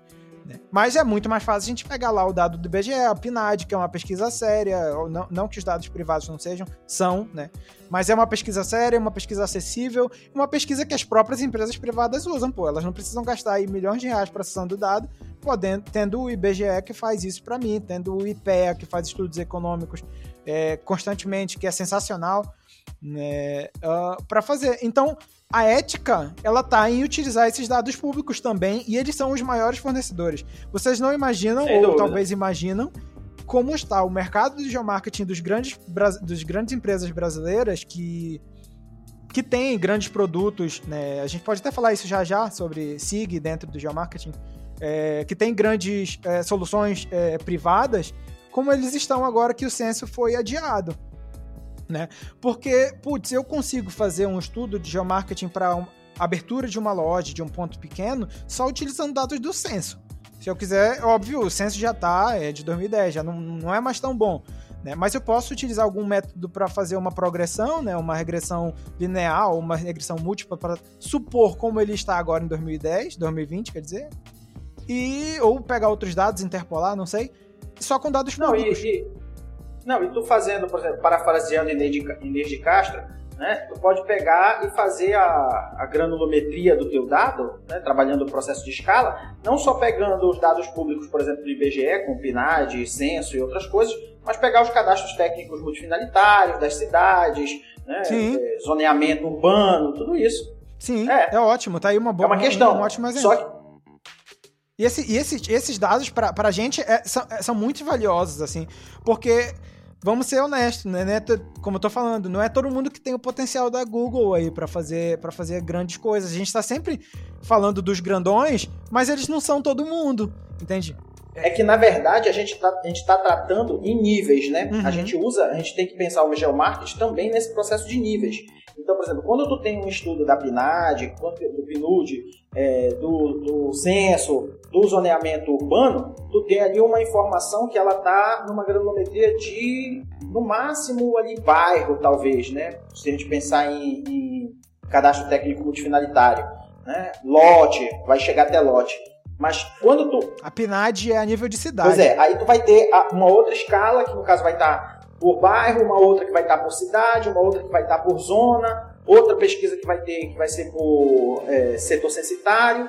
Mas quando tu, quando tu começa nesse processo, por exemplo, tu mora em um bairro, beleza, dentro de uma cidade, aí tranquilo. Então, se os dados públicos que tu está usando para fazer o, o teu geomarketing, né, para poder ver onde o cara vai ter mais lucro, onde ele vai conseguir vender, ainda tá, eu acho que ainda eticamente ainda tá de boa, sabe? Porque tu diluiu, tu jogou ali uma média os teus bairros, então tu tem uma mediana. Agora, quando tu faz cirurgicamente a propaganda, ou a venda, ou o fetiche, ou marketing para o cliente específico, aí tu transpassou todas as barreiras da ética, Sim. sabe? Porque, tipo assim, a gente concorda. tu não só tá, pois é, tu não só tá, é, vamos dizer assim, dizendo para ele o que ele pode consumir, mas tu tá dizendo para ele o que ele deve consumir, né? Por quê? Porque ele vai receber só a tua propaganda. As outras vão ser minimizadas, porque a gente sabe também que tem esse controle, né? É, as empresas elas dão boost na, nas suas propagandas para poder atingir o maior número de pessoas. E aí sempre o pequeno vai, ó, né, entrar pelo cano, porque as grandes vão conseguir ter uma abrangência muito maior. Então é nesse ponto que eu acho que a ética entra. Sim, mas isso é uma discussão. fala dessa granulometria do dado. Isso é uma discussão que ela é, vai um pouco além do geomarketing, como eu tô falando desde o início. A gente vem lá da teoria econômica. Sem dúvida. Dessas coisas. E isso de, de ajudar a potencializar as vendas é, quando a gente fala do, dos menores, por exemplo, isso ajuda a diminuir a quantidade de falência, né? O Brasil tem uma tem, tem falência de empresas, assim, absurda a quantidade de empresas que, que, que vão à falência no Brasil. Uh, e, empresas pequenas, às vezes pode ser o. Eu posso dar um exemplo de um amigo meu, né, que tem uma loja de, de roupas em Belém, né, que quando começou a, a, a pandemia, ele pô, foi muito ético, mandou todo mundo para casa mesmo antes de mandarem fechar, né, tudo. Uh, ele mandou todas as vendedoras dele para casa e falou, olha, a gente vai focar no, na, na, venda por WhatsApp, o que seja, vou botar muito anúncio no, no Facebook e vocês vão ficar atendendo pelo WhatsApp. Depois ele me procurou e falou, Thiago, tá complicado para mim, né, tá complicado para mim, eu preciso que tu me ajude. Eu posso... Ele, ele chegou já com a ideia, né, ele já chegou com a ideia de geomarketing, ele, ele sabe que eu trabalho com isso, mas ele chegou com a ideia. Falou, Thiago, tu acha que se eu pegar pegar as minhas roupas e deixar em locais diferentes, isso pode diminuir meus custos? Eu falei, é óbvio que pode. Pô, tu não precisa tu deixar tudo num balcão centralizado, todas as tuas rotas vão ser partindo daquele canto, independente se o teu, se o teu, uh, se o teu comprador tá do lado da tua casa ou ele tá a 14 quilômetros. Então, se tu dividir o teu, o teu estoque, isso é muito bom. E aí ele me perguntou onde é que eu posso fazer isso. Aí eu falei, ah, cara, tu tá aí com as vendedoras, pô. Tu tá com as vendedoras, deixa um estoque na casa delas, se tu confia, se tu confia. E define uma área, digamos assim, uma área de entrega para cada uma delas. É óbvio que isso aí já vai, já vai ter a ver com questão do, do de desvio de função, não é obrigação delas de, de, de ir lá entregar. Mas enfim, eram coisas que ele estava pensando em fazer. Eu nem sei se ele executou isso, né? Mas é, é, é essas ideias espaciais, assim, acabam ajudando também o pequeno, né? Nesse caso. Uhum né? E, e ajudam ele a, a, a passar por esses momentos de, de, dificuldade. Às vezes o cara quer abrir só um café, sabe? Mas ele não tem noção de que se ele, ou um restaurante, né? Ele tem um ponto, às vezes, ele que ele tá namorando, ele vê aquele ponto pra, pra alugar, mas ele não sabe se é bom. E aí o que o geomarketing ajuda nele, ajuda ele a dizer, pô, será que esse ponto vale a pena tu abrir? Né, uma loja, porque tu pode, tu vai gastar aí todo o teu dinheiro, todas as tuas economias abrindo um restaurante e, e tu abrindo um ponto ruim né? O, o maior mercado. Pra café, o cara tem que abrir perto de algum lugar que trabalhe com computação. Aí o cara abre um café lá, pronto, vai vender que nem presta. Aqui em Portugal tu pode abrir café em qualquer canto, né? Porque o povo aqui é viciado em café, é então qualquer lugar que tava café é, é difícil dar errado. Pra abrir farmácia basta uma esquina, tá? Qualquer esquina serve. em Belém, então, nem se fala. Se, e se for de esquina de frente para outra farmácia, melhor ainda. Quanto mais farmácia por esquina tiver, mais, melhor. É assim que o pessoal. E tem uma igreja do lado. será, que isso é fruto, será que isso é fruto de uma população esquizofrênica e, e doente?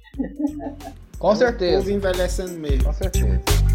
Amiga dona de casa, olhe fixamente nesse delicioso chocolate. Toda vez que a senhora sair com seu filho, vai ouvir minha voz dizendo: Compre batom, compre batom, seu filho merece batom. Agora a senhora vai acordar, mas vai continuar ouvindo a minha voz. Compre batom. Batom. Ô, ô Tiago, então, é, recentemente a gente abriu aqui um, uma escola de idiomas em Goiânia é, e eu com um pouco de, de conhecimento de geomarketing ou que eu acho que seja geomarketing, usei isso para escolher o ponto. Vou te falar o que, que eu fiz. O tal do buffer, né? Primeiro eu tentei mapear é, uma, uma área onde não houvesse tanta densidade de escolas de idiomas ali. Na verdade, eu parti do meu ponto e quis saber se esse ponto era bom, para ficar mais claro. Então a primeira coisa que eu fui ver foi: existe uma escola aqui próxima, a quanto, a quanto, quanto de distância? tinha um quilômetro e pouco depois de uma GO que corta Goiânia no meio.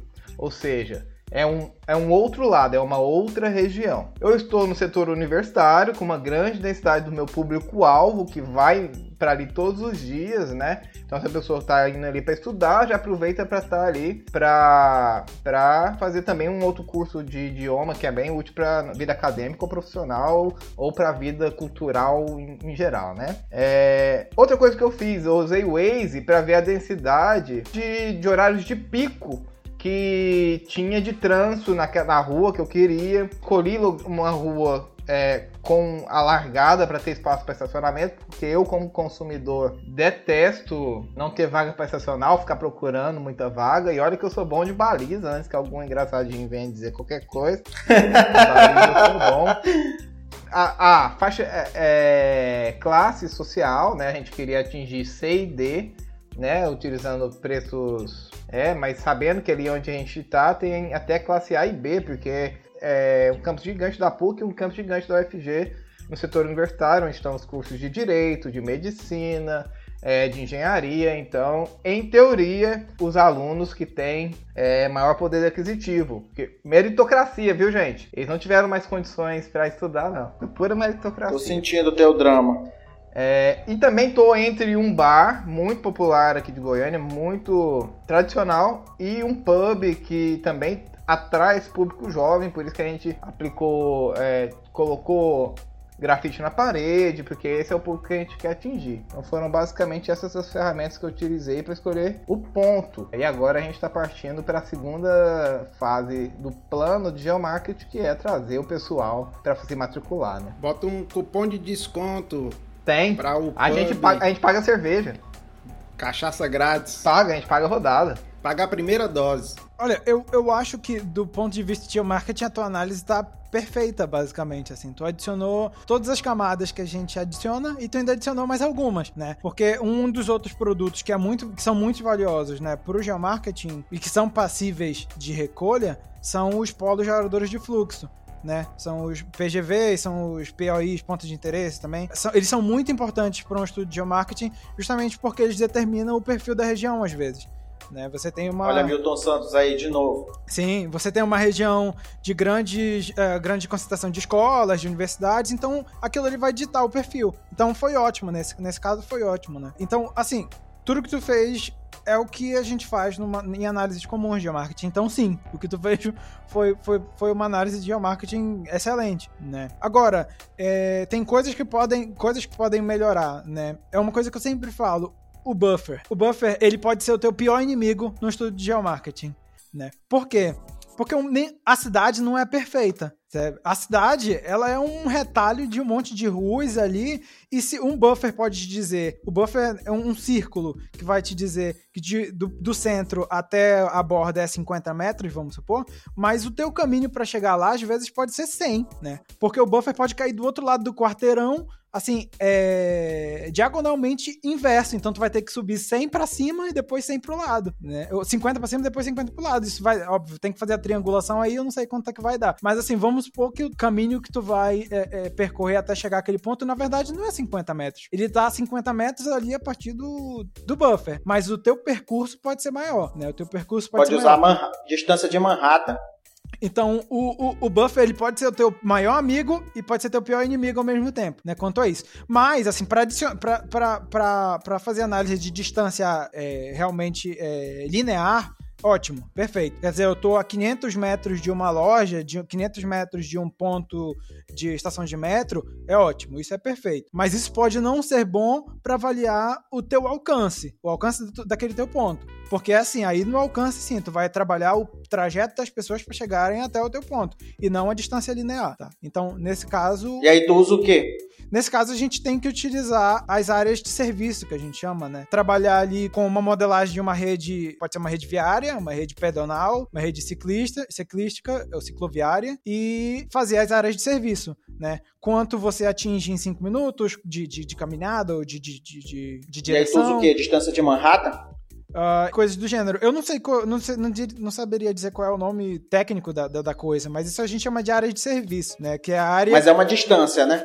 Que pode ser em distância, pode ser, por exemplo, a partir de um ponto, considerando a minha rede, rede de transportes, rede viária, cicloviário, o que for, a partir daquele ponto, o quão é distante 500 metros, utilizando a rede, e não uma distância linear, como eu tô falando. É, eu acho que é a mesma coisa que o pessoal do.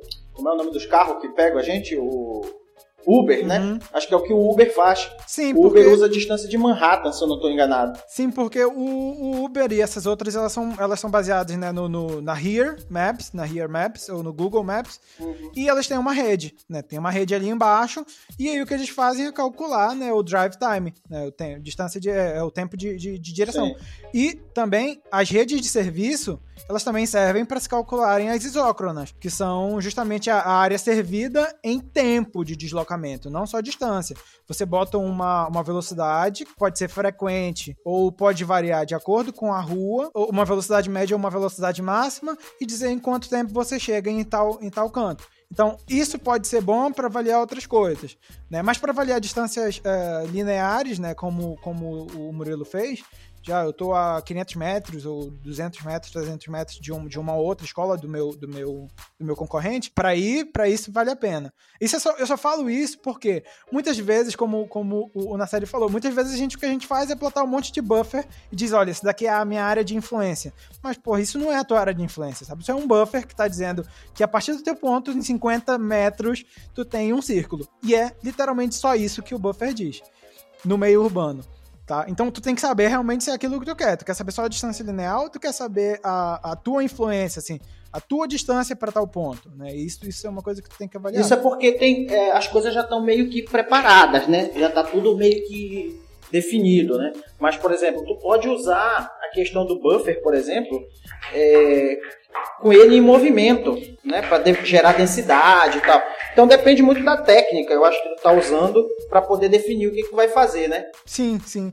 Uh, algumas das soluções pri é, privadas, sendo assim, soluções pagas de geomarketing, ou não só de geomarketing, às vezes é de outras coisas, elas oferecem justamente esse cálculo de isócronas, cálculos de distâncias, como um dos principais é, benefícios de se utilizar. Porque te dá um, uma estatística, te dá um dado muito mais realista do que tu só plotar um buffer, né? Não, tu vai estar tá usando a tua rede modelada de transporte. Tá? E, e aí existe, tu pode fazer isso pelo, pelo Google, né? Porque o Google tem uma rede viária, só que para fazer pelo Google é caro, tem que pagar. Tu pode fazer isso pelo OpenStreetMaps, que é gratuito. Tu pode fazer isso para outros servidores que já existem hoje em dia. Isso é uma coisa fantástica, né? Já existem vários na internet, né? Que, que tu pode fazer esses cálculos de isócronas e, e, e distâncias. Então, isso é um, um, um adendo muito grande para quem quer trabalhar com geomarketing, né? Procurar essas, essas essas, essas ferramentas. Mas também pode se, se utilizar no, no, no, no, no, QGIS mesmo, né? não precisa ir longe.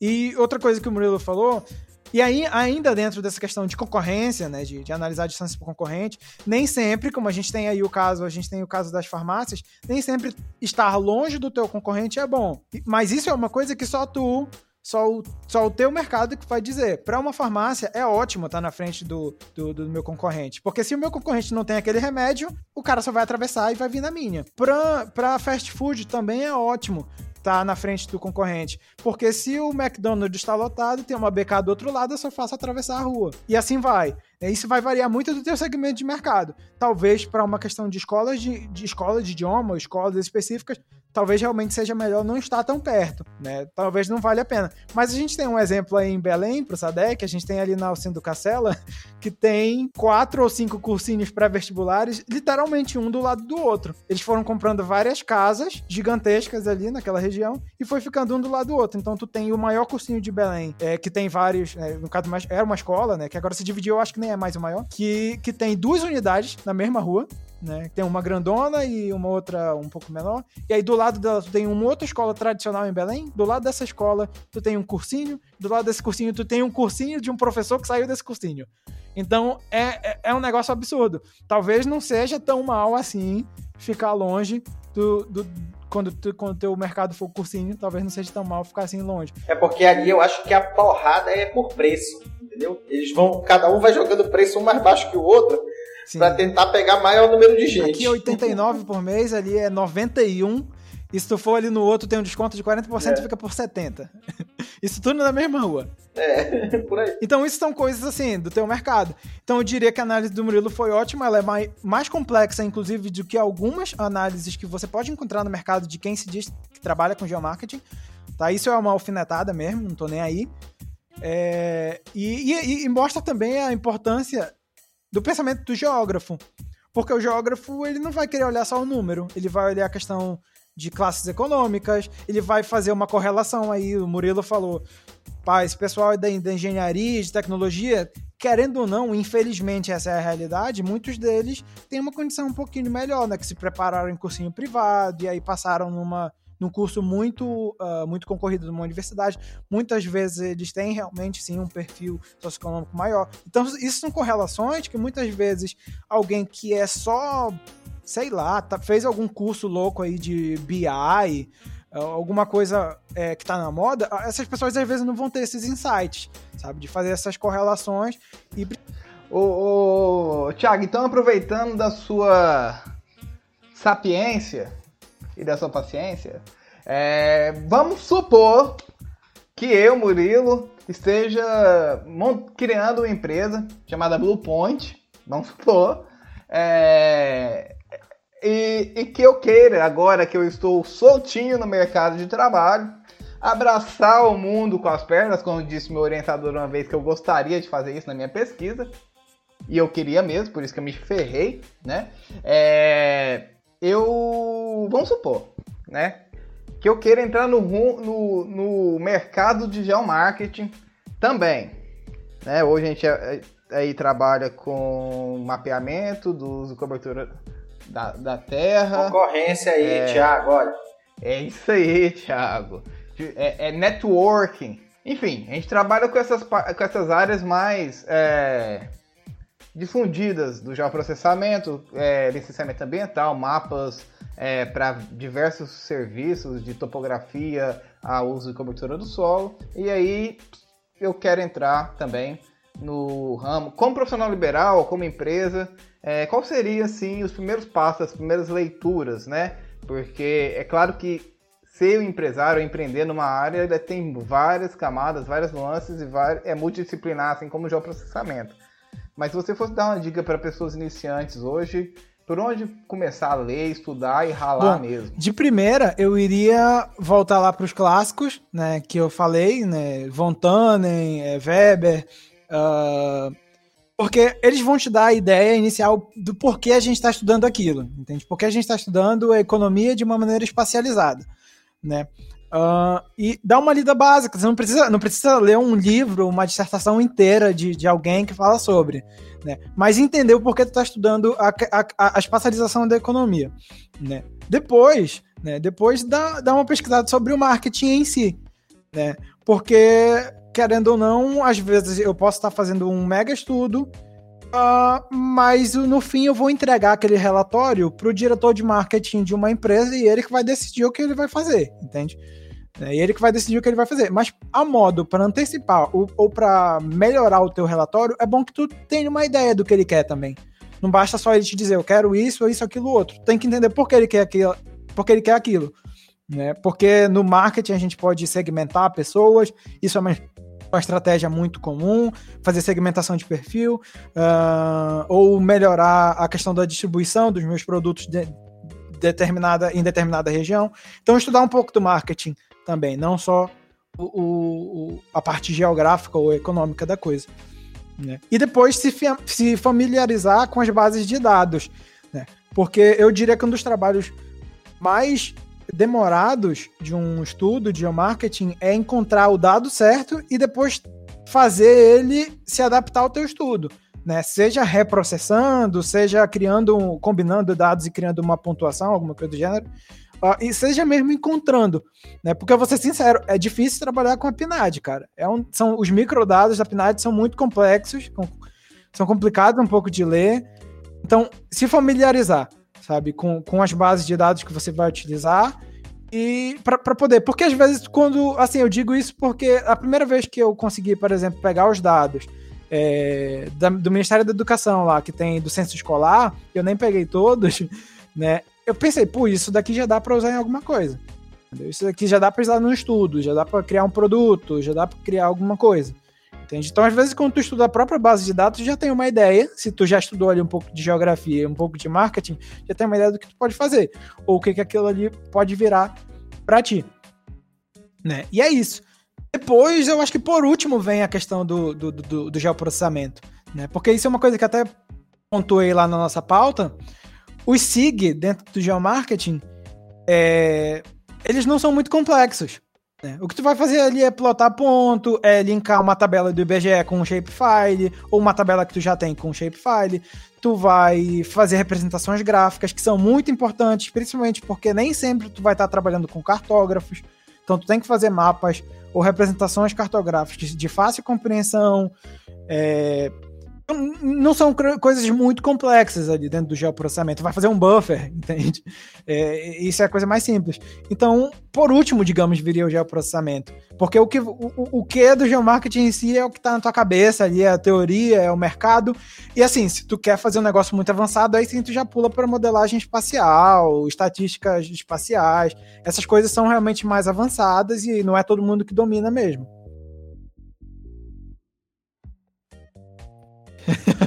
Aí pode fazer uma regressão espacial, coisa do gênero.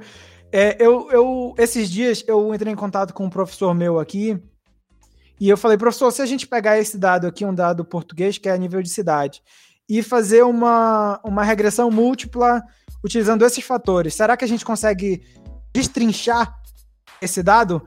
Ele falou, ele falou sim. É exatamente assim que essa empresa aqui que vende esse dataset por 20 mil euros por ano faz. Então, tu acabou de descobrir, entre aspas, o segredo deles. Não é um segredo, porque todo mundo que trabalha com ciência e estatística sabe disso. Mas por que os caras fazem e conseguem vender?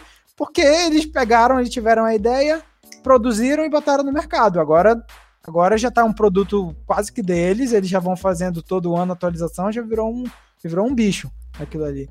Mas, mas pronto, é, é, é, é, algo mais avançado. É isso que, que faz os caras venderem um dataset por 20 mil euros. Isso é um absurdo, amigo. É isso mesmo, é estatística básica com uma perfumariazinha e bota nos 20 É sim, mil. é como, como um amigo meu até me perguntou, Thiago, queria construir uma equipe aqui para um projeto meu na área de geomarketing tudo mais. O que, que tu recomenda? Eu falei, cara, um estatístico. Se tu já é, se já é o cara de gel, tu já é o cara da, da, do geoprocessamento, chama um estatístico e um economista. Pronto, aí o teu, teu, teu equipe de geomarketing vai ter um ótimo trabalho. Depois, óbvio, equipe de venda, de produto, de arranjar cliente já é outra coisa. Melhor recomendação.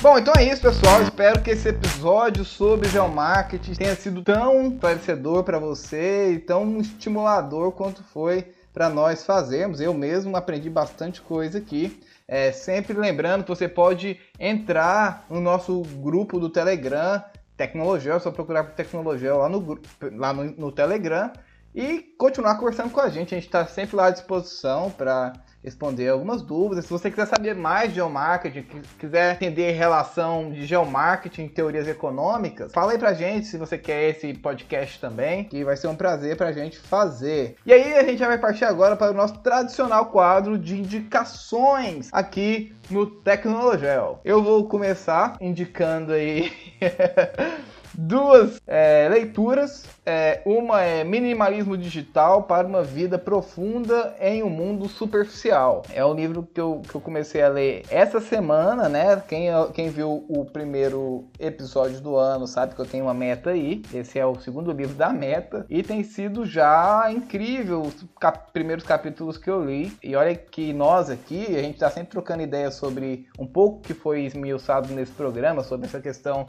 de, de proteção de dados, até onde as empresas podem ir e, e esse livro ele tem sido bem revelador para mim. Então fica a dica aí. Ele está numa livraria online aí por R$ 43,60. É, dê um, uma busca no seu buscador preferido para encontrar. É, tem no Kindle? no Kindle. E também, dentro da linha do Geomarket, agora eu vou aqui aproveitar nessa semana é, que está sendo gravado esse Tecnologia, onde há muito louvor à ciência novamente e aos funcionários públicos, né? Por conta de finalmente o Brasil ter entrado no mapa das vacinações contra o novo coronavírus. Eu vou indicar aqui algo que foi lançado recentemente pelo IBGE, que é a coleção Minha Capital. Vocês sabiam dessa coleção, pessoal? Não, tava por fora. Muito, muito legal, interessante. E o que, ela tem a ver com geomarketing? É um guia muito bem ilustrado, evidentemente com bastante mapas, de pontos turísticos e culturais das capitais brasileiras.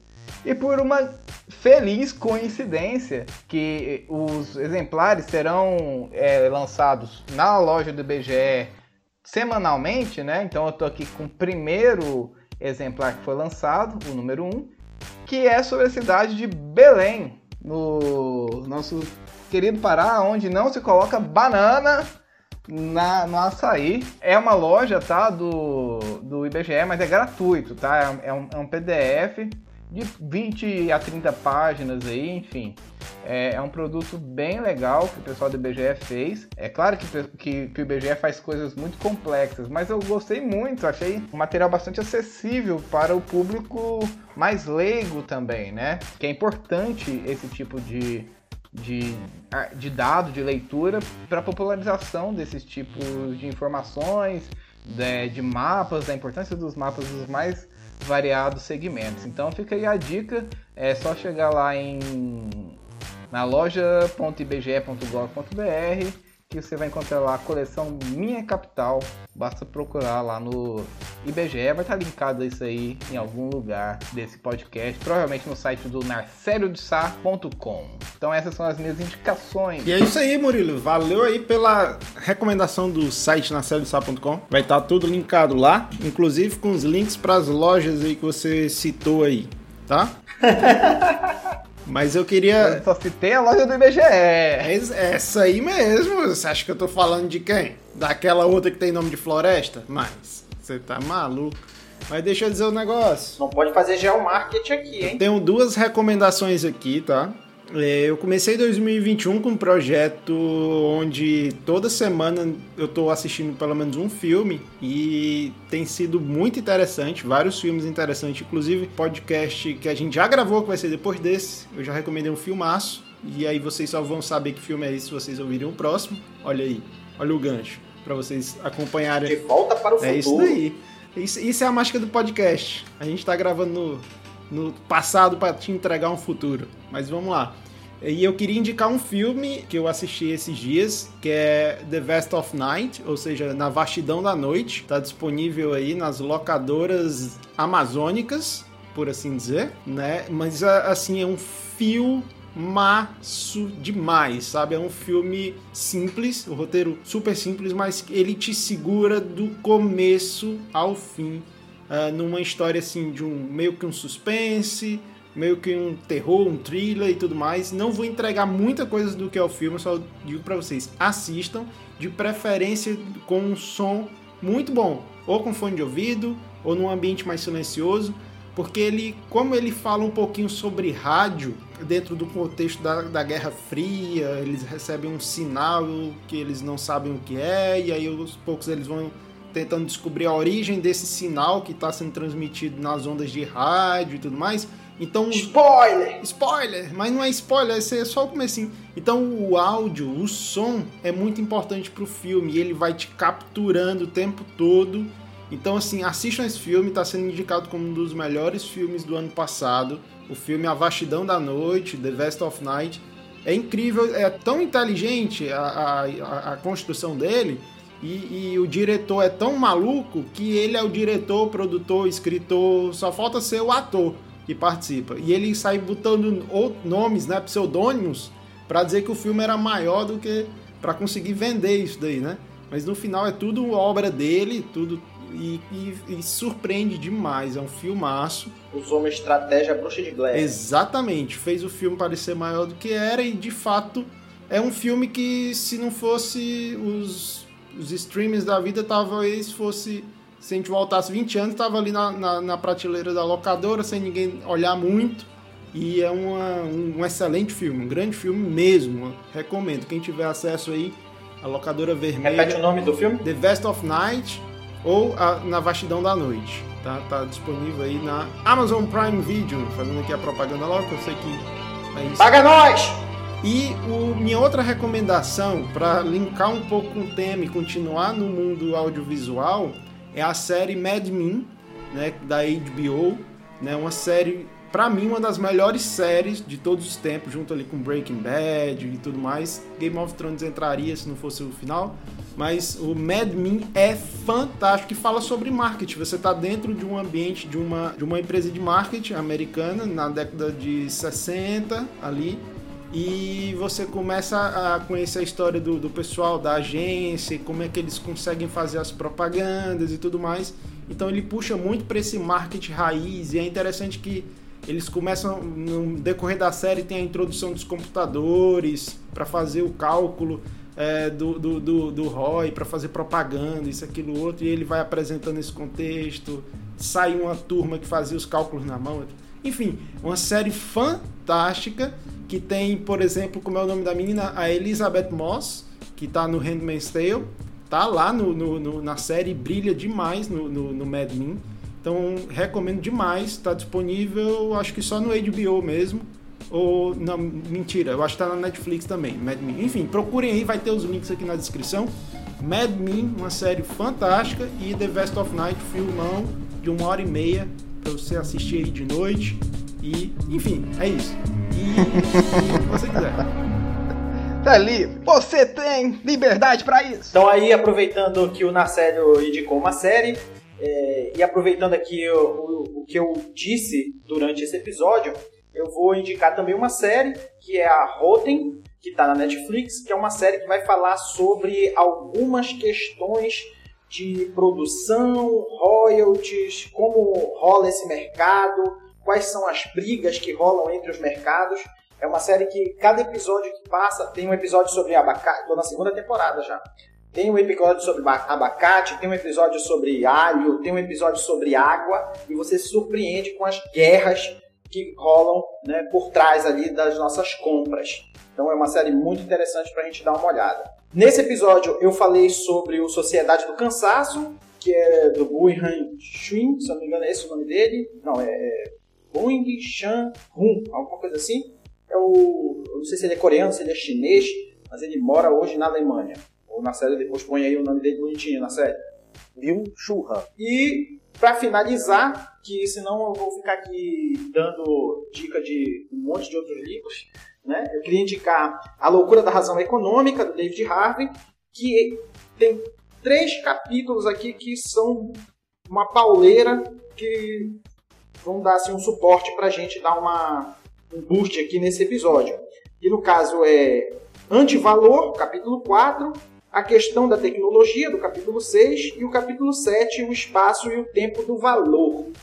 Né? E agora, acabando de falar aqui sobre o David Harvard, eu lembrei do cunhado, já que a gente falou do irmão do Max Weber, né, eu lembrei do genro do Marx, que vai escrever um outro livro que também é fantástico para a gente pensar aqui essa, essa possibilidade de consumo, de trabalho, essas questões todas. O nome do livro chama-se O Direito à Preguiça.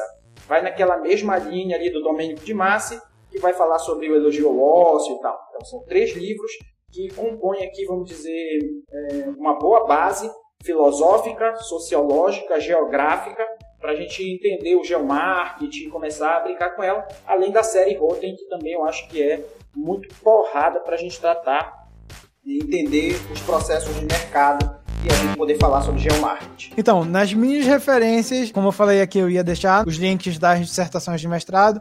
Como eu falei, são duas principais dissertações de mestrado uh, que falam um pouco sobre. Tipo assim, a ideia não tem nada. Não são dissertações que falam sobre a história do geomarketing, mas que ela tem, tem conteúdos muito bons sobre a história né? São duas dissertações daqui de Portugal e uma dissertação do Brasil, são dissertações de mestrado também. Inclusive, gente, eu tô sempre falando de, de, de coisas internacionais, mas assim, pro mercado de geomarketing, o Brasil hoje em dia é um dos lugares mais avançados, seja em práticas, né? Porque tem milhões de empresas e muitas empresas praticam, seja em, em, em próprias é, teorias. De vez em quando você vê aí um estudo da FGV ou de algum da UIPEA que, que tá modelando a economia muito bem e é sempre referência, tá? Então não, não pensem que é só em Portugal que o negócio é bom. Aí no Brasil também é muito bom. Então eu vou deixar essas duas dissertações portuguesas e uma dissertação brasileira. Tem também um livro que, na verdade, não é uma produção oficial, digamos assim. O autor é um professor, eu acho que da FGV, que ele falou que ele nunca terminou esse livro, mas ele deixou de graça no ResearchGate que é um livro chamado Geomarketing Memórias de Viagem. Tá? É, não, é, não, não foi finalizado, de fato, era um projeto que ele não terminou, mas o livro está todo assim, o que ele fez está disponibilizado de graça por ele mesmo no, no, no, no, ResearchGate. É antigo, é de 2001, mas é legal, assim, é um, fala da teoria, fala de exemplos, né, muito bons de exemplos mesmo que ele viu, que ele viu e que ele bolou ali da teoria na cabeça dele, são muito bons. E a Bíblia do Geomarketing, que se chama Geomarketing, Métodos e Práticas de Marketing Espacial, um livro francês. Esse eu vou ter que deixar o link para aquele site vendedor de livros, né? porque eu acho que eu acho que você não encontra mais ele hoje em dia físico, pelo menos assim, se encontrar em algum site que deve ter uma versão aí que deve estar tá 500 reais, coisas do gênero, deve ter uma edição, porque eu acho que ele só saiu uma edição. É um livro que eu chamo de Bíblia porque ele é o que tem tudo, é o que tá tem tudo naquele livro lá. Tem uma versão em português desse livro, tá? Uh, mas eu acho que eu vou conseguir achar o link só pra versão em inglês que tá, que tá nesse site aí, tá? E pronto, são essas as, são as principais coisas. As dissertações de mestrado, o livro brasileiro e o livro gringo. É, e, por fim, uma outra indicação que não tem nada a ver com geomarketing. É, eu assisti recentemente uma série na Netflix chamada Lupin, que é baseada, uma, uma analogia a, a, ao personagem dos livros Lupin, tá? É uma série francesa que é muito legal e ela é divertida. E é só isso. Ela não tem nada de geografia, não tem nada de, de mapa, nada de complexo. É só um cara que incorpora um personagem famoso da literatura francesa, conhecido por ser um ladrão. E é, é, é, bem divertido. São cinco, são cinco episódios, tá? Então, depois que você tiver cansado de ver tanta coisa indicada de teoria aí por todo mundo daqui, você vai lá e assiste um ladrão se dando muito bem e aprontando, passando, aprontando altas aventuras na cidade do mijo, quer dizer, na cidade da luz, Paris.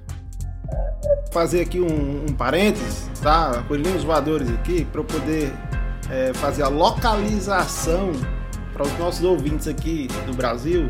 E o nome da série é Lupin, tá? Aqui pra mim aparece Lupin. Aqui aparece Lupin, com N. É Lupin. P-I-N. Todo mundo aqui vai falar Lupin. Se escreve Lupin com N, mas é Lupin. Arsène Lupin. Ah. É porque o homem é chique demais, mano. O Thiago tá aí na Europa, tá falando em francês. Ele é, aí... Ele é um troglodita na série. Eu sou, eu sou um crocodilo, quase, macho. Eu tô doido pra virar um crocodilo imunizado, mano.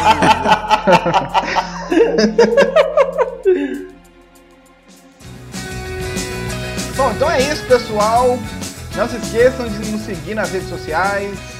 É, Instagram, te, é, Tecnologel, é, Twitter, tá lá o Narcélio, tá o Sadek. Sadek tá no Twitter? Tô, só no Twitter. Sadek, Thiago, eu, estamos todo mundo lá no Twitter também para conversar. E, mais uma vez, no nosso Telegram, é, Tecnologel, procura lá e vem conversar com a gente. Sou o Murilo Cardoso, vou ficando por aqui e até mais, pessoal. Até mais.